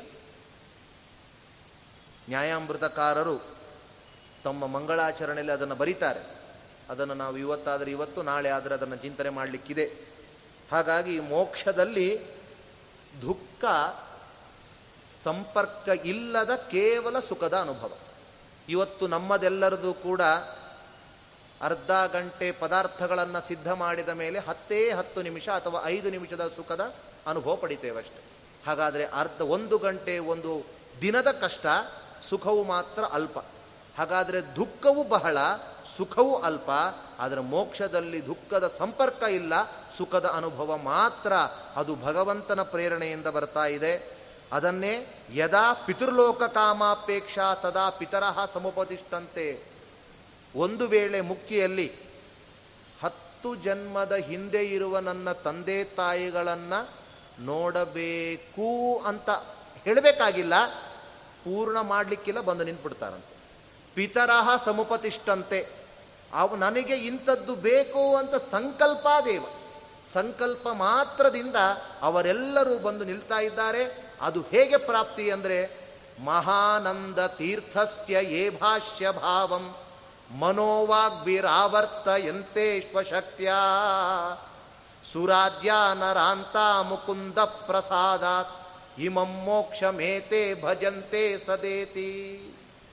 ಆನಂದ ತೀರ್ಥರ ಭಾಷ್ಯಭಾವವನ್ನು ಯಾವ ಒಬ್ಬ ವ್ಯಕ್ತಿ ತನ್ನ ಒಂದು ಜೀವಮಾನದಲ್ಲಿ ಸ್ವಲ್ಪ ಆದರೂ ಅನುಸಂಧಾನ ಮಾಡಿಕೊಳ್ತಾನೋ ಅಂಥವನು ಇಂತಹ ಲೋಕವನ್ನು ಹೊಂದುತ್ತಾನೆ. ಅದು ಭಗವಂತನ ಅನುಗ್ರಹದಿಂದ ಅಂತ ಪಂಡಿತಾಚಾರ್ಯರು ಅದನ್ನು ಕೊಂಡಾಡಿದ್ದಾರೆ. ಹಾಗಾಗಿ ಅಲ್ಲಿ ಸಂಕಲ್ಪ ಮಾತ್ರದಿಂದಲೇ ಎಲ್ಲ ತರಹದ ಒಂದು ಶಕ್ತಿಯು ಅಲ್ಲಿ ಸಿಗ್ತಾ ಇದೆ. ಅದನ್ನೇ ಕೃಷ್ಣ ಪರಮಾತ್ಮನ ಹೇಳುವಾಗ ಯದ್ಗತ್ವ ನನಿವರ್ತಂತೆ, ಎಲ್ಲಿ ಹೋದ್ನೋ ಅಲ್ಲಿಂದ ಮತ್ತೆ ಮರಳಿ ಬಾರರು, ಈ ಜಗಕ್ ಜಗತ್ತಿಗೆ ಮತ್ತೆ ಬರೋದಿಲ್ಲ. ಅಂಥದ್ದು ಕ್ಷೇತ್ರವಾಗಿರುವಂಥದ್ದು ಮುಕ್ತಿಯಾಗಿದೆ ಎಂಬುದನ್ನು ತಿಳಿಸಿದ್ದಾರೆ. ಹೀಗೆ ಮುಕ್ತಿ ಎಂಬುವಂಥದ್ದು ನೈಜ ಸುಖ. ಹಾಗಾದರೆ ಯಾರಾದರೂ ಸತತ ಊರ್ಧ್ವವಾಗಿ ಹೋಗುವುದು ಮೋಕ್ಷ ಅಂದರೆ ಅದಕ್ಕ್ಯಾರೂ ಪ್ರವೃತ್ತಿ ಮಾಡೋಲ್ಲ. ಬರೀ ಹೋಗ್ತಾ ಇರೋದು ಹೋಗ್ತಾ ಇರೋದು ಆಯಾಸ, ಅದು ಮೋಕ್ಷ ಅಲ್ಲ, ಅದು ಶಾಪ. ಅದು ಹೋಗ್ತಾನೆ ಇರಿ ಹೋಗ್ತಾನೆ ಇರಿ ಅಂದರೆ ತಿನ್ಲಿಕ್ಕೆ ಊಟ ಇಲ್ಲ, ಕುಡಿಲಿಕ್ಕೆ ನೀರಿಲ್ಲ, ಹೋಗ್ತಾ ಇರಿ ಹೋಗ್ತಾ ಇರಿ. ಯಾರಾದರೂ ಮುಕ್ತಿ ಅಂತ ಹೇಳಲಿಕ್ಕೆ ಸಾಧ್ಯನಾ? ಸುಖವೇ ಇಲ್ಲ, ದುಃಖವು ನಿವೃತ್ತಿ ಮಾತ್ರ. ಅದು ದುಃಖದ ನಿವೃತ್ತಿ ಸುಖ ಅಲ್ಲ. ಈಗ ತಲೆ ಮೇಲೆ ಇರುವ ಭಾರ ಇಳಿಸಿದಾಗ ಆ ಕ್ಷಣ ಆಯಿತು ಅಷ್ಟೇ. ಅಂದ ಮಾತ್ರಕ್ಕೆ ದುಃಖ ನಿವೃತ್ತಿ ಆಗಿದೆ, ಅಂದ ಮಾತ್ರಕ್ಕೆ ಒಂದು ಅಧಿಕ ಬೇರೆಯ ಒಂದು ಸುಖದ ಅನುಭವ ನಮಗಿದೆ. ಹಾಗಾಗಿ ಅದೂ ಅಲ್ಲ. ಅದಕ್ಕೋಸ್ಕರ ಶ್ರೀಮದ್ ಆಚಾರ್ಯರು, ಟೀಕಾಚಾರ್ಯರು, ವ್ಯಾಸತೀರ್ಥರು, ರಾಘವೇಂದ್ರ ಸ್ವಾಮಿಗಳವರೆಲ್ಲ ಅವುಗಳನ್ನು ಏನು ಹೇಳಿದ್ದಾರೆ ಅಂದರೆ ಈ ರೀತಿ ಮುಕ್ತಿ ಇದೆ ಅಂದರೆ ಓ ಹಾಗಾದರೆ ನಾವೆಲ್ಲ ಅದನ್ನು ಹೊಂದಲಿಕ್ಕೆ ಪ್ರಯತ್ನ ಮಾಡಬೇಕು ಅಂತ ಗೊತ್ತಾಗ್ತದೆ. ಅನುಭವ ಇಲ್ಲದ, ಆನುಭಾವಿಕವಲ್ಲದ, ಅವ್ಯಾವಹಿಕವಾಗಿರುವಂಥದ್ದನ್ನು ಯಾವ ವ್ಯಕ್ತಿಯೂ ಕೂಡ ತಾನು ಅದನ್ನು ಮಾಡಲಿಕ್ಕೆ ಮುಂದಾಗೋದಿಲ್ಲ. ಹಾಗಾಗಿ ಅಂಥದ್ದು ಮುಕ್ತಿಯಾಗಿದೆ. ಮತ್ತು ಅಮಲಾ ಭಕ್ತಿಶ್ಚ ತತ್ಸಾಧನ. ಸರಿ, ನಾವೆಲ್ಲ ಮುಕ್ತಿಗೆ ಹೋಗಬೇಕು ಅಂತ ಅನಿಸ್ತುತ್ತೆ. ಅಂತಹ ಮೋಕ್ಷಕ್ಕೆ ಸಾಧನ ಯಾವುದು ಅಂದರೆ ಭಕ್ತಿ ತತ್ಸಾಧನಮಲ್ಲ, ಅಮಲಾ ಭಕ್ತಿ ಅಂತಾರೆ ವ್ಯಾಸತೀರ್ಥ. ಅಮಲ, ನಿಷ್ಕಲ್ಮಶವಾದ, ಯಾವ ಫಲಾಕಾಂಕ್ಷೆಯೂ ಇಲ್ಲದ, ಭಗವಂತನು ಪ್ರೀತನಾಗಲಿ ಎಂಬುವ ಭಾವದಿಂದ ಅವನ ಅನುಗ್ರಹ ಸಂಪಾದನೆಗೋಸ್ಕರ ಮಾಡಿರುವಂತಹ ಏನು ಭಕ್ತಿ ಇದೆ ಅದು ಇಂತಹ ಮೋಕ್ಷಕ್ಕೆ ಸಾಧನ. ಆದರೆ ಮನಸ್ಸಿನಲ್ಲಿ ಅಭಿಲಾಷೆ ಇಟ್ಟುಕೊಂಡು ಮಾಡಬಾರ್ದ ಭಕ್ತಿ ಅಂದರೆ ಮಾಡಬಹುದು, ಆದರೆ ಅದು ಮೋಕ್ಷಿಗೆ ಸಾಧನ ಅಲ್ಲ, ನಮ್ಮ ಕಾರ್ಯ ಆಗ್ತದೆ. ಪುನರಪಿ ಜನನಂ ಪುನರಪಿ ಮರಣಂ ಅಂತ ಸ್ವರ್ಗ, ಸ್ವರ್ಗದಿಂದ ಮತ್ತೆ ಈ ರೀತಿಯಾದ ಸಂಸಾರ, ಮತ್ತೆ ಸ್ವರ್ಗದಲ್ಲಿ ಇರ್ತೇವೆ ಹೊರತು ಮುಕ್ತಿಗೆ ಸಾಧನವಾಗಬೇಕು ಅಂದರೆ ಅಮಲಾ ಭಕ್ತಿ ಹೇ, ಅದೇ ಬೇಕಾಗಿರುವಂಥದ್ದು. ಶಾಸ್ತ್ರದಲ್ಲಿ ಭಗವಂತನ ಮೇಲೆ ಭಕ್ತಿ ಬರಬೇಕು ಅಂತಾದರೂ ಕೂಡ ಅದು ಒಂದು ಜನ್ಮದಿಂದ ಬರುವಂಥದ್ದಲ್ಲ ಅಂತ ತಿಳಿಸ್ತಾರೆ. ಯಾಕೆಂದರೆ ಜನ್ಮಾಂತರ ಸಹಸ್ರೇಷು ತಪೋಜ್ಞಾನ ಕ್ರಿಯಾದಿಭಿ ನರಾಣಾಂ ಕ್ಷೀಣಪಾಪಾನಾಂ ವಿಷ್ಣೋ ಭಕ್ತಿ ಪ್ರಜಾಯತೆ ಅಂತಾರೆ. ಜನ್ಮಾಂತರ ಸಹಸ್ರದಲ್ಲಿ ತಪಸ್ಸು ಜ್ಞಾನಾದಿ ಕ್ರಿಯೆಗಳಿಂದ ಯಾರು ಅದನ್ನು ಮಾಡ್ತಾ ಬಂದಿದ್ದಾನೋ ಅಂಥವನಿಗೆ ಮಾತ್ರ ಭಗವಂತನಿಗೆ ಭಕ್ತಿ ಮೂಡ್ತದಂತೆ. ಹಾಗಾದರೆ ನಮಗೆಲ್ಲ ಸ್ವಲ್ಪ ಮೂಡಿದೆ ಅಂದರೆ ಏನೋ ನಮ್ಮ ಹಿರಿಯರ ಭಗವಂತನ ಅನುಗ್ರಹದಿಂದ ಮಾಡಿದ್ದೇವೋ ಏನೋ ಗೊತ್ತಿಲ್ಲ. ಯಾಕೆಂದರೆ ಅಂಥದ್ದು ಎಷ್ಟೋ ಬಾರಿ ಹೇಳುವವರಿರ್ತಾರೆ, ಮನೆಯಲ್ಲಿ ಎಷ್ಟೋ ಜನ ಹೇಳ್ತಾರೆ, ಆದರೆ ಆ ಥರದ ಭಕ್ತಿ ಮಕ್ಕಳಲ್ಲಿ ಮೂಡೋಲ್ಲ. ಹಾಗಾದರೆ ಅದು ಒಂದು ಸಮಯದಲ್ಲಿ ಹೇಳದೆಯೂ ಪರಿಪಕ್ವವಾಗಿ ಭಗವಂತನ ಕಥಾದಿಗಳನ್ನು ಕೇಳ್ತಾ ಅದು ಪರಿಪಕ್ವವಾಗಿ ಭಗವಂತನಲ್ಲಿ ಭಕ್ತಿ ಮೂಡ್ತದೆ. ಹಾಗಾಗಿ ಭಕ್ತಿಯೂ ಕೂಡ ಸಹಸ್ರಾರು ಜನ್ಮಗಳಲ್ಲಿ ಮಾಡಿರುವಂತಹ ಸದ್ ಕಾರ್ಯದಿಂದಾಗಿ ಮೂಡುವಂಥದ್ದಾಗಿದೆ. ಇಂತಹ ಭಕ್ತಿ ಅಂದರೆ ಏನು ಎಂಬುದನ್ನು ನಮ್ಮ ಶ್ರೀಮದಾಚಾರ್ಯರು ಮಾಹಾತ್ಮ್ಯ ಜ್ಞಾನಪೂರ್ವಸ್ತು ಸುದೃಢ ಸರ್ವತೋಧಿಕ, ಭಗವಂತನೇ ಉತ್ತಮ ಎಂಬುವ ಜ್ಞಾನಪೂರ್ವಕವಾಗಿ ಸುದೃಢವಾಗಿರುವಂತಹ ಏನು ಭಗವಂತನ ಮೇಲೆ ಪ್ರೀತಿ ಇದೆ ಅದೇ ಭಕ್ತಿ, ಪ್ರೀತಿಯೇ ಭಕ್ತಿ ಅಂತ ತಿಳಿಸಿದ್ದಾರೆ. ಅದನ್ನು ಶ್ರೀಮದ್ ಜಯತೀರ್ಥರು ತಮ್ಮ ಸುಧೆಯಲ್ಲಿ ಅದ್ಭುತವಾದ ರೀತಿಯಲ್ಲಿ ಆಚಾರ್ಯರದನ್ನೇ ಮಾಡಿಫೈ ಮಾಡಿದ್ದಾರೆ ಅಷ್ಟೆ. ಅದನ್ನು ಹೇಗೆ ಹೇಳ್ತಾರೆ ಅಂದರೆ ನಿರವಧಿಕ ಅನಂತ ಅನವಧ್ಯ ಕಲ್ಯಾಣ ಗುಣತ್ವಜ್ಞಾನಪೂರ್ವಕ.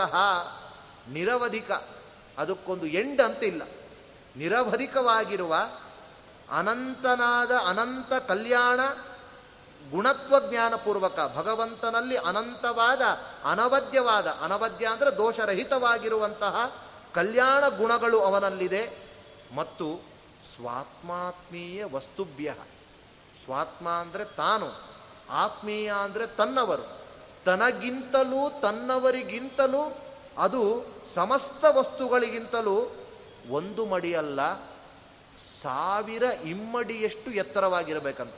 ಸ್ವಾತ್ಮಾತ್ಮೀಯ ಸಮಸ್ತ ವಸ್ತುಭ್ಯ ಅನೇಕ ಗುಣಾಧಿಕ, ಗುಣ ಅಂದರೆ ಪಟ್ಟು, ಅನೇಕ ಗುಣಗಳಿಗಿಂತಲೂ ಅನೇಕ ಪಟ್ಟು ಅಧಿಕವಾಗಿರಬೇಕು. ಇಂತಹ ಭಕ್ತಿ ಮಾಡುವ ಸಂದರ್ಭದಲ್ಲಿ ವಿಘ್ನಗಳು ಬಂದರೆ ನಿಲ್ಲಿಸಬಾರದಂತೆ. ಅಂತರಾಯ ಸಹಸ್ರೇಣಾಪಿ ಅಪ್ರತಿಬದ್ಧ. ಅಂತರ ಅಂದರೆ ವಿಘ್ನ, ಅಂತಹದ್ದು ಸಹಸ್ರ ಬರಲಿ, ಅದರಿಂದ ವಿಚಲಿತನಾಗದ ನಿರಂತರವಾದ ಪ್ರೇಮ ಪ್ರವಾಹವನ್ನು ಭಗವಂತನೆಡೆಗೆ ಹರಿಸುವಂಥದ್ದೇ ಭಕ್ತಿಯಾಗಿದೆ ಎಂಬುದನ್ನು ತಿಳಿಸಿದ್ದಾರೆ. ಇದಕ್ಕಿಂತಲೂ ಸುಂದರವಾದ ವ್ಯಾಖ್ಯಾನ ಶ್ರೀಮದ್ ಟೀಕಾಚಾರ್ಯರಲ್ಲದೆ ಬೇರೆಯವರು ಯಾರು ಮಾಡಿಯಾರು ಅಂತ. ಇಷ್ಟು ತರಹದ ಭಕ್ತಿಯ ಒಂದು ಅದರ ಸಾರ ಬಿಡಿಸಿ ಬಿಡಿಸಿ ಹೇಳುವಂಥದ್ದು ಅದು ಟೀಕಾಚಾರ್ಯರಿಗೆ ಸಲ್ಲುವ ಪ್ರಶಸ್ತಿ. ಅಂತಹ ಭಕ್ತಿಯ ವ್ಯಾಖ್ಯಾನವನ್ನು ಮಾಡಿದ್ದಾರೆ ಶ್ರೀಮದಾಚಾರ್ಯರು. ಭಕ್ತಿಯನ್ನು ಸಂಪುಟೀಕರಣದಲ್ಲಿ ನಾವು ಮಾಡಬೇಕು ಎಂಬುದನ್ನು ತಿಳಿಸಿದ್ದಾರೆ. ಭಕ್ತಿಯ ಜ್ಞಾನಂ ತಥೋ ಭಕ್ತಿ ತಥೋ ದೃಷ್ಟಿ ತತಶ್ಚ ಸಾ ಅಂತಾರೆ. ಭಕ್ತಿ ಮಾಡಬೇಕು ಭಗವಂತನಲ್ಲಿ, ಆಮೇಲೆ ಜ್ಞಾನ ಬರ್ತದೆ. ಯಾವ ಜ್ಞಾನ? ಪರೋಕ್ಷ ಜ್ಞಾನ. ಪರೋಕ್ಷ ಜ್ಞಾನ ಅಂದರೆ ಭಗವಂತನ ಶ್ರವಣ. ಮೊದಲು ಭಗವಂತನಲ್ಲಿ ಒಂದು ಸ್ನೇಹ, ಅವನ ಮೇಲೆ ಪ್ರೀತಿ ಬಂದಾಗ ಕೇಳಬೇಕು ಅಂತ ಅನಿಸೋದು, ಕೇಳಿದಾಗ ಅದನ್ನು ಮನನ ಮಾಡಬೇಕು ಅನಿಸೋದು, ಮನನ ಮಾಡಿದ್ದನ್ನೇ ಇನ್ನೂ ಆಳದಲ್ಲಿ ನಿಧಿಧ್ಯಾಸನ ಮಾಡಬೇಕು ಅನಿಸೋದು. ಹಾಗಾದರೆ ಭಕ್ತಿಯಿಂದ ಪರೋಕ್ಷ ಜ್ಞಾನ, ಮತ್ತೆ ಭಕ್ತಿ ಅಂದರೆ ಪರೋಕ್ಷ ಜ್ಞಾನ. ಶ್ರವಣ ಮನನಾದಿಗಳನ್ನು ಮಾಡಿದ ಮೇಲೆಯೂ ಇನ್ನೂ ಸ್ವಲ್ಪ ಜಾಸ್ತಿ ಆಗ್ತದೆ ಭಕ್ತಿ. ಅದರಿಂದ ಭಗವಂತನ ದೃಷ್ಟಿ ಅಂದರೆ ಅಪರೋಕ್ಷ ಜ್ಞಾನ. ನಂತರ ತತಶ್ಚ ಸಾ, ಮತ್ತೆ ಭಕ್ತಿ ಜಾಸ್ತಿ ಆಗ್ತದೆ. ಭಗವಂತನ ನೋಡಿದಾಗ, ಓ ನಾನು ಶಾಸ್ತ್ರದಲ್ಲಿ ಇಷ್ಟೇ ತಿಳ್ಕೊಂಡಿದ್ದೆ, ಆದರೆ ನೋಡಿದಾಗ ಭಗವಂತ ಇದಕ್ಕಿಂತಲೂ ಕೋಟಿಪಟ್ಟು ಮಿಗಿಲಾಗಿದ್ದಾನೆ ಅಂತ ಅವನ ಮೇಲೆ ಇನ್ನೂ ಭಕ್ತಿ ಜಾಸ್ತಿ ಆಗ್ತದೆ. ಭಕ್ತಿ ಬಂತು ಅಂತಾದರೆ ಇನ್ನೂ ಮುಕ್ತ, ಅವನ ಪ್ರಸನ್ನ ಪ್ರಸಾದದಿಂದ ಮುಕ್ತಿ, ಮುಕ್ತಿಯಿಂದ ಮತ್ತೆ ಭಕ್ತಿ. ಯಾಕೆಂದರೆ ಇಂತಹ ಸ್ಥಳದಲ್ಲೂ ಭಗವಂತನ ಪ್ರೇರಣೆಯಿಂದ ನನಗಿದೆಲ್ಲ ಸಿಗ್ತಾ ಇದೆ ಅಂತ ಅಲ್ಲೂ ಭಕ್ತಿ. ಹಾಗಾಗಿಯೇ ಆ ಭಕ್ತಿ ಎಂಬುದು ಸಂಪುಟೀಕರಣ. ಆದಿಯಲ್ಲೂ ಭಕ್ತಿ, ಮಧ್ಯದಲ್ಲಿ ಶಾಲಗ್ರಾಮ ಶಿಲಾ, ತದನಂತರ ಇನ್ನೊಂದು ಸುವರ್ಣದ ಮುಚ್ಚಳ, ಮೇಲೆ ಒಂದು ಮುಚ್ಚಳ, ಆಮೇಲೆ ಶಿಲಾ, ಆಮೇಲೆ ಒಂದು ಮುಚ್ಚಳ ಇದ್ದಂತೆ ಆದಿಯಲ್ಲಿ ಭಕ್ತಿ, ಪರೋಕ್ಷ ಜ್ಞಾನ, ನಂತರ ಸ್ವಲ್ಪ ಭಕ್ತಿ, ನಂತರ ಅಧಿಕವಾಗಿರುವಂತಹ ಅಪರೋಕ್ಷ ಜ್ಞಾನ, ನಂತರ ಬಹಳವಾದ ಭಕ್ತಿ, ನಂತರ ಮುಕ್ತಿ, ನಂತರ ಭಕ್ತಿ. ಹೀಗೆ ಆದ್ಯಂತಗಳಲ್ಲಿ ಭಕ್ತಿ ಎಂಬುವಂಥದ್ದು ಬೇಕೇ ಬೇಕು ಎಂಬುದನ್ನು ಶ್ರೀಮದಾಚಾರ್ಯರು ಅನುವ್ಯಾಖ್ಯಾನದಲ್ಲಿ ತಿಳಿಸುವಂಥವರಾಗಿದ್ದಾರೆ. ಹೀಗೆ ಅಂತಹ ಅಮಲಾ ಭಕ್ತಿ ತತ್ಸಾಧನಂ, ಅದೇ ಈ ಮುಕ್ತಿಗೆ ಸಾಧನಭೂತವಾಗಿರುವಂಥದ್ದು ಎಂಬುದಾಗಿ ತಿಳಿಸಿ, ಭಾಗವತದಲ್ಲೂ ಕೂಡ ಮನ್ಯೇಧನಾಭಿಜನರೂಪ ತಪಶ್ರುತೌಜ ತೇಜ ಪ್ರಭಾವ ಬಲಪೌರುಷ ಬುದ್ಧಿಯೋಗಾ ನಾರಾಧನಾಯ ಹಿ ಭವಂತಿ ಪರಸ್ಯ ಪುಂಸಃ ಭಕ್ತ್ಯಾ ತುತೋಷ ಭಗವಾನ್ ಖಲು ಯೂಥಪಾಯ. ಭಗವಂತನಿಗೆ ಕುಲ, ಜಾತಿ, ಧನ, ರೂಪ ಇವುಗಳಿಗಿಂತಲೂ ಅವನ ಕಾಂತಿ ಅವುಗಳಿಗಿಂತಲೂ ಅವನು ಪ್ರೀತನಾಗುವಂಥದ್ದು ಭಕ್ತಿ ಎಂಬುವಂತಹ ಗುಣ. ಭಕ್ತೈವ ತುಷ್ಟಿಮಭ್ಯೇತಿ ವಿಷ್ಣು ನಾಣ್ಯೇನ ಕೇನಚಿತ್. ಹಾಗಾಗಿ ಅದರಿಂದಲೇ ತೋಷಗೊಳ್ಳುವಂಥವನು ಅಂತ ಹೇಳಿದ್ದಾರೆ. ಹೀಗೆ ಭಗವಂತನಲ್ಲಿ ಶ್ರವಣಂ, ನಾನಾ ವಿಧವಾಗಿರುವ ಭಕ್ತಿಗಳನ್ನು ಮಾಡಬೇಕು. ಅಮಲ ಆಗಬೇಕು ಅಂದರೆ, ಮಲ ಇರಬಾರ್ದು ಅಂದರೆ ನವವಿಧವಾದ ದ್ವೇಷಗಳಿಂದ ರಹಿತ ಆಗಬೇಕು. ಹಾಗಾದರೆ ನವವಿಧ ಭಕ್ತಿಯಿಂದ ಸೇರಿದರೆ, ನವವಿಧವಾಗಿರುವಂಥದ್ದು ಸೇರಿದರೆ ಅಮಲವಾದ ಭಕ್ತಿ, ನವವಿಧವಾಗಿರುವ ದ್ವೇಷಗಳು ಸೇರಿದರೆ ಮಲಯುಕ್ತವಾದ ಭಕ್ತಿ. ಹಾಗಾದರೆ ನವವಿಧ ದ್ವೇಷ ಯಾವುದು ಅಂದರೆ ಜೀವಾಭೇದ, ಬ್ರಹ್ಮ ಜೀವರ ಐಕ್ಯ ಚಿಂತನೆ ಮೊದಲನದ್ದು. ನಿರ್ಗುಣತ್ವಂ, ಬ್ರಹ್ಮ ಇದ್ದಾನೆ ಅಂತ ಹೇಳುವುದು, ಅವನು ನಿರ್ಗುಣನಾಗಿದ್ದಾನೆ ಅಂತ ಉಪಾಸನೆ ಮಾಡುವುದು. ಅಪೂರ್ಣ ಗುಣತಾ, ಅಲ್ಲ ಗುಣ ಇದೆ, ತುಂಬಿದ ಗುಣ ಇಲ್ಲ ಅಷ್ಟೆ, ಸ್ವಲ್ಪ ಇನ್ನೂ ಅವನಿಗೂ ಹಪಹಪಿತನ ಇದೆ, ಅದೇನೋ ಬೇಕಾಗಿದೆ, ಅವನಿಗೊಂದು ಕೊರತೆ ಇದೆ ಅಂತ ನಿರ್ಗುಣತ್ವದ ಚಿಂತನೆ ಅಲ್ಲ, ಅಪೂರ್ಣ ಗುಣತ, ಅಲ್ಪವಾದ ಗುಣ ಇದೆ ಅಂತ ಚಿಂತನೆ ಮಾಡುವುದು. ಸಾಮ್ಯಾಧಿಕ್ಯೇ, ಬ್ರಹ್ಮ ವಿಷ್ಣು ಮಹೇಶ್ವರರಿಗಿಂತ ಅಧಿಕನಾಗಿದ್ದಾನೆ, ಆದರೆ ಇತರ ದೇವತೆಗಳಿಗಿಂತ ಹರನಿಗಿಂತಲೂ ಹರಿ ಅಧಿಕ, ಆದರೆ ಬೇರೆ ದೇವತೆಗಳಿಗಿಂತಾಗಿ ನ್ಯೂನನಾಗಿದ್ದಾನೆ ಅಂತ ಚಿಂತನೆ ಮಾಡುವುದು. ಗಣಪತಿಗಿಂತಲೂ ನ್ಯೂನ, ಹರನಿಗಿಂತಲೂ ಹಿರಿಯ, ಈ ರೀತಿ ಸಾಮ್ಯ ಕೆಲವರಿಗೆ ಕೆಲವರಿಗೆ ಆಧಿಕ್ಯ, ಈ ರೀತಿ ಚಿಂತನೆ ಮಾಡುವುದು ಒಂದು ದ್ವೇಷವೇ. ಮತ್ತು ಪ್ರಾದುರ್ಭಾವ ವಿಪರ್ಯಾಸ, ಭಗವನ್ ವಿಪರ್ಯಾಸ ಮಾಡೋದು, ಭಗವಂತನನ್ನ ಮಾನವ ಅಂತ ಅನ್ಕೊಳ್ಳೋದು, ಮಾನವರನ್ನ ಬ್ರಹ್ಮ ಅಂತ ಅನ್ಕೊಳ್ಳೋದು, ಇದು ವಿಪರ್ಯಾಸ. ಇದು ಒಂದು ದ್ವೇಷಕ್ಕೆ ಕಾರಣ. ಪ್ರಾದುರ್ಭಾವ ವಿಪರ್ಯಾಸ ಇದು ಒಂದು ತದ್ಭಕ್ತ ತದ್ಭಕ್ತ ದ್ವೇಷ ಏವಚ. ಯಾರು ಯಾರು ಯಜ್ಞಯಾಗಾದಿಗಳನ್ನು ಮಾಡ್ತಾ ಇದ್ದಾರೋ, ಯಾರು ಯಾರು ಊರ್ಧ್ವಪುಂಡ್ರಾದಿಗಳು ಗೋಸೇವೆಯನ್ನು ಮಾಡ್ತಾ ಇದ್ದಾರೋ ಅವರನ್ನ ಮೇಲೆ ಮಾರಣಾಂತಿಕವಾದ ಹಲ್ಲೆ ಮಾಡಿ ದ್ವೇಷ ಮಾಡುವಂಥದ್ದು, ಇದು ಒಂದು ರೀತಿಯಾಗಿರುವಂತಹ ಒಂದು ದ್ವೇಷ. ತತ್ ಪ್ರಾಮಾಣ ತತ್ ಪ್ರಮಾಣಸ್ಯ ನಿಂದಾಚ. ಯಾರು ಭಗವಂತ ಇದ್ದಾನೆ ಅಂತ ಪ್ರಮಾಣಗಳನ್ನು ಕೊಡ್ತಾರೆ ಅಂತಹ ವೇದಗಳನ್ನೇ ನಿಂದನೆ ಮಾಡುವುದು, ಅಂತಹ ವೇದ ಭಾಗವನ್ನೇ ದ್ವೇಷ ಮಾಡುವುದು. ಈ ರೀತಿಯಾಗಿ ಮಾಡಿದರೆ ಅದು ಮಲಸಹಿತವಾದ ಭಕ್ತಿ ಆಗ್ತದೆ. ದೇವರಿದ್ದಾನೆ ಅಂತ ಒಪ್ಪುವುದು, ಗುಣ ಇದೆ ಅನ್ನೋದು, ಅಪೂರ್ಣ ಅನ್ನೋದು, ಇದೆಲ್ಲ ಅಮಲವಾಗಿರುವ ಭಕ್ತಿ ಆಗೋಲ್ಲ ಎಂಬುದನ್ನು ತಿಳಿಸಿಕೊಟ್ಟು ಅಕ್ಷಾದಿತ್ರಿತಯಂ ಪ್ರಮಾಣಂ, ನಮ್ಮಲ್ಲಿ ಪರಮ ಪ್ರಮಾಣಭೂತವಾಗಿರುವಂಥದ್ದು ಮೂರು, ಪ್ರತ್ಯಕ್ಷ, ಅನುಮಾನ, ಆಗಮ ಎಂಬುವಂಥದ್ದು ಮೂರಾಗಿದೆ. ಕೆಲವರು ಪ್ರತ್ಯಕ್ಷ ಮಾತ್ರ ಪ್ರಮಾಣ, ಕಣ್ಣಿಗೇನು ಕಾಣುತ್ತೋ ಅದು ಮಾತ್ರ, ಬೇರೆ ಯಾವುದು ಅದರ ಮೇಲೆ ಕೆಳಗೆ ಪುಣ್ಯ ಪಾಪ ಅವುಗಳ ಗೋಜಿಗೆ ಹೋಗೋಲ್ಲ, ಅವು ಮಾತ್ರ ಪ್ರಮಾಣ ಅಂತ ಕೆಲವರು. ಇನ್ನು ಕೆಲವರು ಪ್ರತ್ಯಕ್ಷ, ಅನುಮಾನ, ಶಬ್ದ, ಆಗಮ ಅಂತ ಅರ್ಥ, ಆ ಶಬ್ದ ಅಂದರೂ ಆಗಮ, ಪ್ರತ್ಯಕ್ಷ, ಅನುಮಾನ, ಆಗಮ, ಉಪಮಾನ ಅಂತ ಇನ್ನೊಂದನ್ನು ಒಪ್ತಾರೆ. ಇನ್ನು ಕೆಲವರು ಪ್ರತ್ಯಕ್ಷ, ಅನುಮಾನ, ಆಗಮ, ಉಪಮಾನ ಮತ್ತು ಅನುಪಲಬ್ಧಿ, ಅರ್ಥಾಪತ್ತಿ ಎಂಬುವ ಆರು ಪ್ರಮಾಣಗಳನ್ನು ಒಪ್ತಾರೆ. ಶ್ರೀಮದ್ ಟೀಕಾಚಾರ್ಯರು ಇವುಗಳೆಲ್ಲ ಅನುಮಾನದಲ್ಲೇ ಸೇರ್ತದೆ ಅಂತ ನಾವು ಹೇಳಿಬಿಟ್ಟಿದ್ದಾರೆ. ಅರ್ಥಾಪತ್ತಿ ಅಂದರೆ ಒಬ್ಬ ವ್ಯಕ್ತಿ ದಪ್ಪನಾಗಿದ್ದಾನೆ, ಆದರೆ ಮಧ್ಯಾಹ್ನ ಪಾಠದಲ್ಲೇ ಕೂತಿರ್ತಾರೆ, ಊಟಕ್ಕೆ ಹೋಗ್ತಾ ಇಲ್ಲ. ಏನು ರೀ ಯಾವಾಗ ನೋಡಿದ್ರು ಪಾಠ ಪಾಠ ಅಂತಾರೆ, ಆದರೂ ದಪ್ಪನಾಗಿದ್ದಾರಲ್ಲ ಹೇಗೆ ಅಂತ ಕೇಳಿದರೆ ಹಾಗೇನು ಯೋಚನೆ ಮಾಡ್ಬೋದು. ಹೌದ್ರಿ, ಬೆಳಗ್ಗೆಯಿಂದ ಮಧ್ಯಾಹ್ನದವರೆಗೂ ಊಟ ಮಾಡದೆ ಪಾಠ ಕೇಳ್ತಾರೆ, ರಾತ್ರಿ ಬಿಸಿ ಬಿಸಿಯಾದ ಒಳ್ಳೆ ಅಡುಗೆ ಮಾಡ್ತಾರೆ, ಊಟ ಮಾಡ್ತಾರೆ ಅಂತಲೇ ಅರ್ಥ. ದಪ್ಪ ಇದ್ದಾರೆ, ಆರೋಗ್ಯವಾಗಿದ್ದಾರೆ, ಅವರು ಯಾವ ಥರದ ಊಟ ಮಾಡೋಲ್ಲ ಅಂದರೆ ರಾತ್ರಿ ಭೋಜನವಾನ್ ದಿವಾ ಅಭುಂಜಾನತ್ವೇ ಸತಿಪೀನತ್ವ ಅಂತ, ಅದು ಅನುಮಾನದಲ್ಲೇ ಸೇರ್ತದೆ. ಹಾಗಾಗಿ ಪ್ರತ್ಯಕ್ಷ, ಅನುಮಾನ, ಆಗಮ ಇವುಗಳೇ ಪ್ರಮಾಣ ಅಂತ ಹೇಳಿದ್ದಾರೆ. ಪ್ರತ್ಯಕ್ಷ ಅಂದರೆ ಶ್ರೀಮದ್ ಟೀಕಾಚಾರ್ಯರು ತಿಳಿಸಿದಂತೆ ನಿರ್ದುಷ್ಟವಾದ ಇಂದ್ರಿಯ, ನಿರ್ದುಷ್ಟವಾದ ಅರ್ಥ, ಇವುಗಳಿಗಾಗುವಂತಹ ಸನ್ನಿಕರ್ಷ. ಒಂದು ವಸ್ತು ಇದೆ, ಅದರಲ್ಲಿಯೂ ದೋಷ ಇಲ್ಲ, ನನ್ನ ಕಣ್ಣಲ್ಲೂ ದೋಷ ಇಲ್ಲ, ಯಾವ ಕಾಮಲೆ ಗೀಮಲೆ ಬಂದಿಲ್ಲ. ಒಂದು ವೇಳೆ ಕಾಮಲೆ ಏನಾದರೂ ಬಂದರೆ ಬಿಳಿಯಾಗಿರುವ ಶಂಕ ನೋಡಿದರೂ ಹಳದಿಯಾದ ಶಂಕ ಅಂತ ಅನಿಸುತ್ತೆ. ಹಾಗಾದರೆ ಅರ್ಥದಲ್ಲಿ ದೋಷ ಇರಬಾರ್ದು, ಇಂದ್ರಿಯದಲ್ಲೂ ದೋಷ ಇರಬಾರ್ದು, ಅಂತಹ ವಸ್ತುಗಳ ಏನು ಸಂಪರ್ಕ ಆಗುತ್ತೆ ಅದು ಪ್ರತ್ಯಕ್ಷ, ಅಂತಹದ್ದು ಜ್ಞಾನ ಪ್ರಮಾಣ.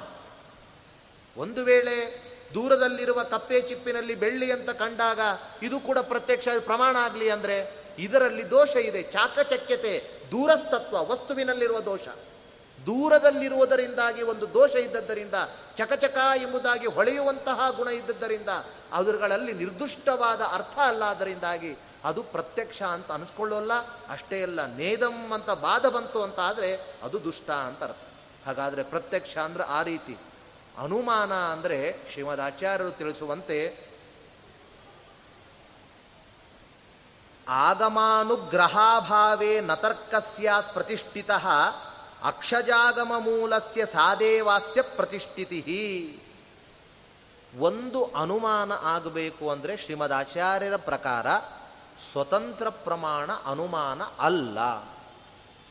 ತಾರ್ಕಿಕರೆಲ್ಲ ಸ್ವತಂತ್ರ ಪ್ರಮಾಣ, ಅದು ಅವುಗಳಿಗೆ ಯಾವುದು ಬೇಕು ಅಂತ ಹೇಳೋಲ್ಲ. ಆದರೆ ನಮ್ಮಲ್ಲಿ ಅನುಮಾನವು ಪ್ರಮಾಣ ಆಗಬೇಕು ಅಂದರೆ ಶ್ರುತಿಯ ಬೆಂಬಲ ಇರಬೇಕು ಅಥವಾ ಪ್ರತ್ಯಕ್ಷದ ಒಂದು ಬೆಂಬಲ ಇರಬೇಕು. ಶ್ರುತಿ ಸ್ಮೃತಿ ಪ್ರಮಾಣ ಸಹಿತವಾದ ಅನುಮಾನವೇ ಪ್ರಮಾಣವೇ ಹೊರತು ಶ್ರುತಿಯಿಂದ ಶ್ರುತಿ ಸಹಾಯರಹಿತಂ ಅನುಮಾನಂ ನಕುತ್ರಚಿತ್ ನಿಶ್ಚಯಾತ್ ಸಾಧೇದರ್ಥಂ. ನಿಶ್ಚಯವಾಗಿ ಒಂದು ವಸ್ತುವಿನ ಸಾಧನೆಯನ್ನು ಅನುಮಾನ ಕೇವಲ ಮಾಡಲಿಕ್ಕೆ ಸಾಧ್ಯ ಇಲ್ಲ. ಅದು ಪ್ರತ್ಯಕ್ಷದ ಒಂದು ಬೆಂಬಲ ಅಥವಾ ಆಗಮನದ ಒಂದು ಬೆಂಬಲ ಇದ್ದರೆ ಅದನ್ನು ನಾವು ಪ್ರಮಾಣ, ಅದಕ್ಕೆ ಅದನ್ನು ಅನುಮಾನ ಅಂದರು. ಅನುಮಾನವನ್ನು ಒಡೆದ್ರೆ ಅನುಸೃತ್ಯ ಪ್ರತ್ಯಕ್ಷ ಪ್ರಮಾಣಗಳನ್ನು ಅನುಸರಿಸಿಯೇ ಮಾನ. ಅದು ಅದಕ್ಕೋಸ್ಕರನೇ ಅನುಮಾನ. ಮಾನ ಅಂದರೆ ಪ್ರಮಾಣ ಅಂತ ಅರ್ಥ. ಹೇಗೆ ಪ್ರಮಾಣ? ಅನುಸೃತ್ಯ. ಇವುಗಳನ್ನು ಅನುಸರಿಸಿಕೊಂಡು ಹೊರಟಿದ್ರೆ ಅದು ಅನುಮಾನ ಆಗಲಿಕ್ಕೆ ಸಾಧ್ಯ. ಇವುಗಳನ್ನು ಅನುಸರಿಸದೇ ಇದ್ದರೆ ಭಗವಂತನು ಚೇತನ, ಶ್ರೀಕೃಷ್ಣ ಪರಮಾತ್ಮ ಅವನು ನಿರ್ಗುಣ, ಅವನು ದೋಷ ಪೂರಿತನಾಗಿದ್ದಾನೆ. ಯಾಕೆ? ಚೇತನನಾಗಿದ್ದಾನೆ. ಆದ್ದರಿಂದ ನನ್ನಂತೆ ನಾವೆಲ್ಲರೂ ಚೇತನನಾಗಿದ್ದೇವೆ, ನಮ್ಮಲ್ಲೂ ದೋಷ ಇದೆ. ಹೇಗೋ ಭಗವಂತನೂ ಒಬ್ಬ ಚೇತನನಾಗಿದ್ದಾನೆ, ಆದ್ದರಿಂದ ಅವನಲ್ಲೂ ದೋಷ ಇದ್ದೇ ಇದೆ ಅಂತಲೂ ಚಿಂತನೆ ಮಾಡ್ಬೋದು. ಇದು ಕೇವಲ ಅನುಮಾನ ಅಂತ. ಆದರೆ ಆದರೆ ಇದು ಪ್ರಮಾಣ ಅಲ್ಲ, ಪ್ರತ್ಯಕ್ಷ. ಆದರೆ ಕೃಷ್ಣನನ್ನು ಕಣ್ಣಿಂದ ಕಂಡಿಲ್ಲ, ಆದ್ದರಿಂದ ಪ್ರತ್ಯಕ್ಷ ಹೇಳಲಿಕ್ಕೆ ಬರೋಲ್ಲ. ಆದರೆ ಅನೇಕ ಶ್ರುತಿ ಸ್ಮೃತಿಗಳಿದೆ. ನಿನ್ನೆ ಹೇಳಿದಂತೆ ಯಾವ ಯಶೋದೆಯ ತೊಡೆಯಲ್ಲಿ ಆಡಿರುವ ಕೃಷ್ಣ ಇದ್ದಾನೆ ಅವನೇ ಬ್ರಹ್ಮ, ಅವನಲ್ಲ ಅಂದರೆ ಅವರು ಅಸುರರು ಅಂತ ಹೇಳಿದ್ದಾರೆ. ಹಾಗಾದರೆ ಇಂತಹ ಶ್ರುತಿ ಸ್ಮೃತಿಗಳ ಸಹಾಯದಿಂದ ಕೃಷ್ಣ ಪರಮಾತ್ಮನ ವಿರುದ್ಧವಾಗಿ ಮಾಡಿದ ಅನುಮಾನ ಅದು ಯಾವ ತರಹದ ಸಾಧನೆಯನ್ನು ಮಾಡಿಕೊಡಲಾರದು ಎಂಬುದು ಸ್ಪಷ್ಟವಾಗಿರುವಂಥದ್ದು.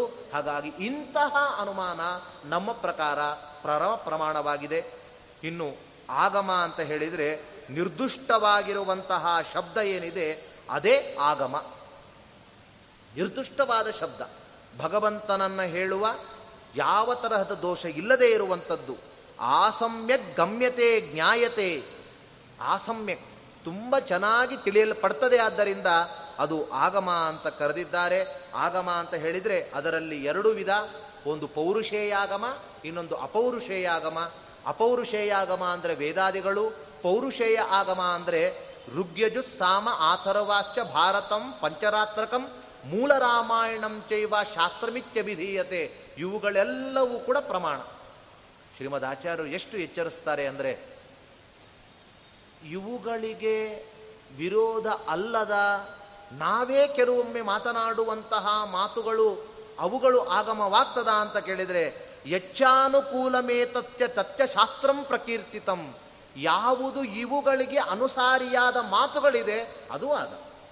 ಅಂದರೆ ಎಲ್ಲ ತರಹದ ದಾಸರು ಮಾಡಿರುವಂತಹ ಕೃತಿಗಳಾಗಿರ್ಬೋದು, ಜ್ಞಾನಿಶ್ರೇಷ್ಠರು ಮಾಡಿರುವಂತಹ ಶ್ಲೋಕಗಳಾಗಿರ್ಬೋದು, ಅವು ಎಲ್ಲವೂ ಕೂಡ ಒಂದು ವೇಳೆ ಇಷ್ಟು ಮಾತ್ರ ಋಗ್ಯಜುರ್ವೇದ, ಋಗ್ವೇದ, ಯಜುರ್ವೇದ, ಸಾಮವೇದ, ಅಥರ್ವೇದ, ಪಂಚರಾತ್ರ, ಮಹಾಭಾರತ ಇವುಗಳು ಮಾತ್ರ ಪ್ರಮಾಣ ಅಂದುಬಿಟ್ಟಿದ್ರೆ ನಾವು ಬೇರೆದನ್ನು ಪ್ರಮಾಣ ಅಂತ ಒಪ್ಪಲಿಕ್ಕೆ ಹಿಂದೆ ಮುಂದೆ ನೋಡ್ತಾ ಇದ್ವಿ. ಆದರೆ ಈಗ ಧೈರ್ಯ, ಯಾಕೆ? ಯಚ್ಚಾನುಕೂಲಮೇತಸ್ಯ, ಇಷ್ಟನ್ನು ಹೇಳಿದ್ದೀವಿ, ಇವುಗಳಿಗೆ ಸಂವಾದಿಯಾದ ಯಾವ ಯಾವ ಮಾತು ಇದೆ, ಯಾವ ಯಾವ ಜ್ಞಾನಿಗಳು ಹೇಳಿದ್ದಾರೆ ಅದನ್ನೆಲ್ಲ ಸ್ವೀಕರಿಸಬಹುದು ಅಂತ ಹೇಳಿದ್ದಾರೆ. ಅವು ಎಲ್ಲವೂ ಕೂಡ ಆಗಮ ಎಂಬುದಾಗಿ ತಿಳಿಯಲ್ಪಡ್ತಾ ಇದೆ. ನೈಯಾಯಿಕರು ವೇದವನ್ನು ಸಕರ್ತೃಕ, ಈಶ್ವರನು ರಚನೆ ಮಾಡಿದ ಅಂತ ಹೇಳ್ತಾರೆ. ಅವರು ವೈದಿಕರೇ, ವೇದ ಒಪ್ತಾರೆ, ಆದರೆ ನಮ್ಮಂತೆ ಅಪೌರುಷೇಯ, ಅದನ್ನು ಯಾವ ವ್ಯಕ್ತಿ ವ್ಯಕ್ತಿಯೂ ರಚನೆ ಮಾಡಿಲ್ಲ ಅಂತ ಒಪ್ಪಲ್ಲ, ಈಶ್ವರ ಕರ್ತೃಕ ಅಂತ ಹೇಳಿದ್ದಾರೆ. ಆದರೆ ಈ ರೀತಿ ಒಪ್ಪಿದರೆ ಅವರಿಗೆ ಕೃಷ್ಣನ ಮಾತಿನ ವಿರೋಧವೇ ಬರ್ತದೆ. ಕೃಷ್ಣ ರಚನೆ ಮಾಡಿದ್ದಾನೆ ವೇದ ಅಂತ ಅವರು ಒಪ್ತಾರೆ, ಆದರೆ ಕೃಷ್ಣನೇ ಹೇಳ್ತಾನೆ ವೇದಾಂತ ಕೃತ್ ವೇದ ವಿದೇವ ಚಾಹಂ ಅಂತಾನೆ. ನಾನು ವೇದಾಂತ ಕೃತ್, ವೇದಾಂತವನ್ನು, ಸೂತ್ರಾದಿಗಳನ್ನು ಮತ್ತು ಪುರಾಣ ಪುರಾಣಾದಿಗಳನ್ನು ಕೃತ್ ಮಾಡಿದ್ದೇನೆ, ಆದರೆ ವೇದವನ್ನು ವೇದ ವಿದೇವ. ಬಹಳ ಅದ್ಭುತವಾದ ಮಾತದು. ಶ್ರೀಮದ್ ಆಚಾರ್ಯರು ತಾತ್ಪರ್ಯದಲ್ಲಿ ಎಷ್ಟು ಚೆನ್ನಾಗಿ ಅರ್ಥ ಬಿಡಿಸಿದ್ದಾರೆ. ಅದಕ್ಕಾಗಿ ನಾನು ವೇದಾಂತವನ್ನು ರಚನೆ ಮಾಡಿದ್ದೀನಿ, ಆದರೆ ವೇದವನ್ನು ರಚನೆ ವೇದ ಕೃತ್ ಅಂತ ಹೇಳಿಲ್ಲ, ವೇದವಿತ್, ವೇದವನ್ನು ತಿಳಿದವನಾಗಿದ್ದೀನಿ ಅಷ್ಟೆ. ಹಾಗಾದರೆ ಇದರಿಂದ ಸ್ಪಷ್ಟವಾಗಿ ತಿಳಿಯುವಂಥದ್ದು ವೇದ ಎಂಬುವಂಥದ್ದು ಅದು ರಚಿತವಲ್ಲ, ಭಗವಂತನು ತಿಳಿದಿದ್ದಾನೆ. ಅವನ ಒಂದು ಗುಹೆಯಲ್ಲಿ, ಅವನ ಒಂದು ಆ ಒಂದು ಬುದ್ಧಿಯಲ್ಲಿ ಎಲ್ಲ ವೇದವೂ ಸನ್ನಿಹಿತವಾಗಿದೆ. ಹಾಗಾಗಿ ಅಂತಹ ವೇದವಾಗಿದೆ ಅಂತ ಇಂಥದ್ದು ಆಗಮವಾಗಿದೆ. ಹಾಗಾಗಿ ಹಾಗಾಗಿ ಕೊನೆಯದಾಗಿ ಅಖಿಲ ಆಮ್ನಾಯೈಕ ವೇದ್ಯ ಹರಿ, ಇಂತಹ ಭಗವಂತನು ಎಲ್ಲ ತರಹದ ಮೋಕ್ಷ ಪ್ರೇರಕನಾಗಿ ಮೋಕ್ಷವನ್ನು ಕೊಡುವಂತಹ ಭಗವಂತನು ಏನಾಗಿದ್ದಾನೆ ಅಂದರೆ ಆಮ್ನಾಯೈಕ ವೇದ್ಯ, ಮುಕ್ತಿ ಕೊಟ್ಟ, ಭಕ್ತಿಯಿಂದ ಮುಕ್ತಿ ಕೊಟ್ಟ ಇಂತಹ ಭಗವಂತನನ್ನು ತಿಳಿಯುವುದು ಆಗಮ. ಪ್ರತ್ಯಕ್ಷದಿಂದ ಭಗವಂತನನ್ನು ನಾವು ನೋಡಿದ್ದೇವೆ ಅಂತ ಹೇಳಲಿಕ್ಕಾಗೋಲ್ಲ. ಅದಕ್ಕೆ ಶ್ರೀಮದಾಚಾರ್ಯರು ತತ್ವನಿರ್ಣಯದಲ್ಲಿ ಸದಾಗಮೈಕ ವಿಜ್ಞೇಯಂ ಸಮತೀತಕ್ಷರಾಕ್ಷರಂ ಅಂತಾರೆ. ಸದಾ ಆಗಮೈಕ ವಿಜ್ಞೇಯ, ಮುಖ್ಯವಾಗಿ ತಿಳಿಯುವಂಥವನು ಆಗಮದಿಂದಲೇ. ಹಾಗಾಗಿ ಅವನು ಆಮ್ನಾಯೈಕ ವೇದ್ಯನಾಗಿದ್ದಾನೆ. ಇಂತಹ ವೇದೇ ರಾಮಾಯಣೇ ಚೈವ ಪುರಾಣೇ ಭಾರತೇ ತಥಾ ಆದಾವಂತೆ ಚ ಮಧ್ಯೆ ಚ ವಿಷ್ಣು ಸರ್ವತ್ರ ಗೀಯತೆ. ಇದೆಲ್ಲವೂ ಏನು, ಇದೆಲ್ಲ ಆಗಮವೇ. ಯಾಕೆ ಅಂದರೆ ಕೇವಲ ವೇದಗಳು ಮಾತ್ರ ಆಗಮ ಅಲ್ಲ, ಪಂಚಮೋ ವೇದಾನಾಂ ವೇದ ಅಂತಾರೆ. ನಾಲ್ಕು ವೇದಗಳು ಋಗ್ವೇದ, ಯಜುರ್ವೇದ, ಸಾಮವೇದ, ಅಥರ್ವವೇದ, ಪಂಚವೇದಗಳು ಎಲ್ಲ ತರಹದ ಪುರಾಣ ಶಾಸ್ತ್ರಗಳು. ಪುರಾಣಗಳು ಕೂಡ ಪಂಚಮ ವೇದ ಅಂತ ಪ್ರಸಿದ್ಧವಾಗಿದೆ. ಅಂತಹ ಎಲ್ಲ ವೇದ ಭಾಗದಿಂದಾಗಿ ತಿಳಿಯುವಂಥವನಾಗಿದ್ದಾನೆ. ನತಾದೃಶಿ ಪ್ರೀತಿ ರಿಢ್ಯಸ್ಯ ವಿಷ್ಣೋ ಗುಣೋತ್ಕರ್ಷರಿ ಗುಣೋತ್ಕರ್ಷ ಜ್ಞಾತರಿ ಯಾದೃಶೀ ಸ್ಯಾತ್. ಭಗವಂತನಿಗೆ ಅತ್ಯಂತ ಪ್ರಿಯ ಯಾವುದರಿಂದ ಅಂದರೆ, ಯಾರು ಗುಣಗಳ ಉತ್ಕರ್ಷವನ್ನು ಭಗವಂತನಲ್ಲಿ ಚಿಂತನೆ ಮಾಡ್ತಾರೋ ಅಂತಹ ಪ್ರೀತಿ ಯಾವ ಅಶ್ವಮೇಧಾದಿ ಯಜ್ಞ ಮಾಡಿದರೂ ಆಗೋಲ್ಲ. ಹಾಗಾಗಿ ಇಂಥದ್ದನ್ನು ಎಲ್ಲ ವೇದಗಳು ಕೂಡ ಭಗವಂತನಲ್ಲಿ ಗುಣಗಾನವನ್ನೇ ಮಾಡಲಿಕ್ಕಾಗಿ ಹೊರಟಿದೆ. ಆದ್ದರಿಂದ ಭಗವಂತನು ಸದಾಗಮೈಕ ವಿಜ್ಞೆಯಾಗಿದ್ದಾನೆ ಎಂಬುದು ತಿಳಿದು ಬರ್ತಾ ಇದೆ. ಹೀಗೆ ಮಧ್ವಮತೆ ಹರಿಹಿ ಪರತ್ತರಃ ಸತ್ಯಂ ಜಗತ್ ತತ್ವತೋ ಭೇದ ಜೀವಗಣಾ ಹರೇರನುಚರಾ ನೀಚೋಚ್ಚ ಭಾವಂಗತಾ ಮುಕ್ತಿ ನೈಜ ಸುಖಾನುಭೂತಿ ಅಮಲಾ ಭಕ್ತಿ ತತ್ಸಾಧನಂ ಅಖ್ಯಕ್ಷಾದಿತ್ರಿತಯಂ ಪ್ರಮಾಣಂ ಆಮ್ನಾಯೈಕ ವೇದ್ಯ ಎಂಬುವಂತಹ ಒಂಬತ್ತು ಮುತ್ತುಗಳನ್ನು ಪೋಣಿಸಿ ಶ್ರೀಮದ್ ವ್ಯಾಸತೀರ್ಥರು ಎಲ್ಲರ ಅನುಸಂಧಾನಕ್ಕಾಗಿ ಮಾಡಿಕೊಟ್ಟಿದ್ದಾರೆ. ಇದು ಕೇವಲ ಒಂದು ಚಿಂತನೆ, ಹೇಳಿದಷ್ಟೇ ಅರ್ಥ ಅಲ್ಲ, ಇದಕ್ಕಿನ್ನೂ ಅನೇಕ ಥರದ ಅರ್ಥಗಳನ್ನು ಹೇಳಲಿಕ್ಕೆ ಬರ್ತದೆ. ಅಂತಹ ಚಿಂತನೆಯನ್ನು ಮಾಡಿ ನಾಳೆಯ ದಿನ ನ್ಯಾಯಾಮೃತದ ಸ್ವಲ್ಪ ಮಂಗಳದ ಒಂದು ಪದ್ಯದ ಒಂದು ಚಿಂತನೆ ಅಷ್ಟೆ. ನ್ಯಾಯಾಮೃತ ಅಂದಾಗ ಓ ನಮ್ಗೆ ಅರ್ಥನೇ ಆಗೋಲ್ಲ, ನಾವು ನಮಸ್ಕಾರ ಮಾಡ್ಕೊಂಡು ಹೊರಟೇ ಬಿಡ್ಬೋದೇನೋ ನಾಳೆ ಅಂತ ಹಾಗಲ್ಲ. ಅದರಲ್ಲಿ ಶ್ರೀಮದ್ ವ್ಯಾಸತೀರ್ಥರು ಮಂಗಳ ಪದ್ಯದಲ್ಲಿ ಎಷ್ಟನ್ನು ತುಂಬಿಸಿದ್ದಾರೆ ಅದೆಲ್ಲ ಅರ್ಥವಾಗುವ ರೀತಿಯಲ್ಲೇ ನಮಗೆ ಅದು ತಿಳಿಸ್ತಾ ಇದ್ದಾರೆ. ಅವರ ಭಗವಂತನ ಸ್ತೋತ್ರ ಮತ್ತು ಶ್ರೀಮದ್ ಆಚಾರ್ಯರ ಸ್ತೋತ್ರವನ್ನು ಮಾಡಿದ್ದಾರೆ. ಅದರ ಒಂದು ಚಿಂತನೆಯನ್ನು ನಾಳೆಯ ದಿನ ಮಾಡೋಣ ಅಂತ ಹೇಳ್ತಾ ಇವತ್ತಿನ ಅನುವಾದ ಫಲವನ್ನು ಅಸ್ಮದ್ ಗುರುವಂತರ್ಗತ ಭಾರತೀಯರ ಮುಖ್ಯ ಪ್ರಾಣಾಂತರ್ಗತನಾದ ಭಗವಂತನಿಗೆ ಅರ್ಪಣೆ ಮಾಡ್ತಾ ಇದ್ದೇನೆ. ಶ್ರೀಕೃಷ್ಣ ಅರ್ಪಣ ಮಸ್ತು. ಕಾಯೇನ ವಾಚಾ ಮನಸೇಂದ್ರಿಯರ್ವಾ ಆತ್ಮನಾಮ ಪ್ರಭುದೇ ಸ್ವಭಾವ ಸರ್ವಂ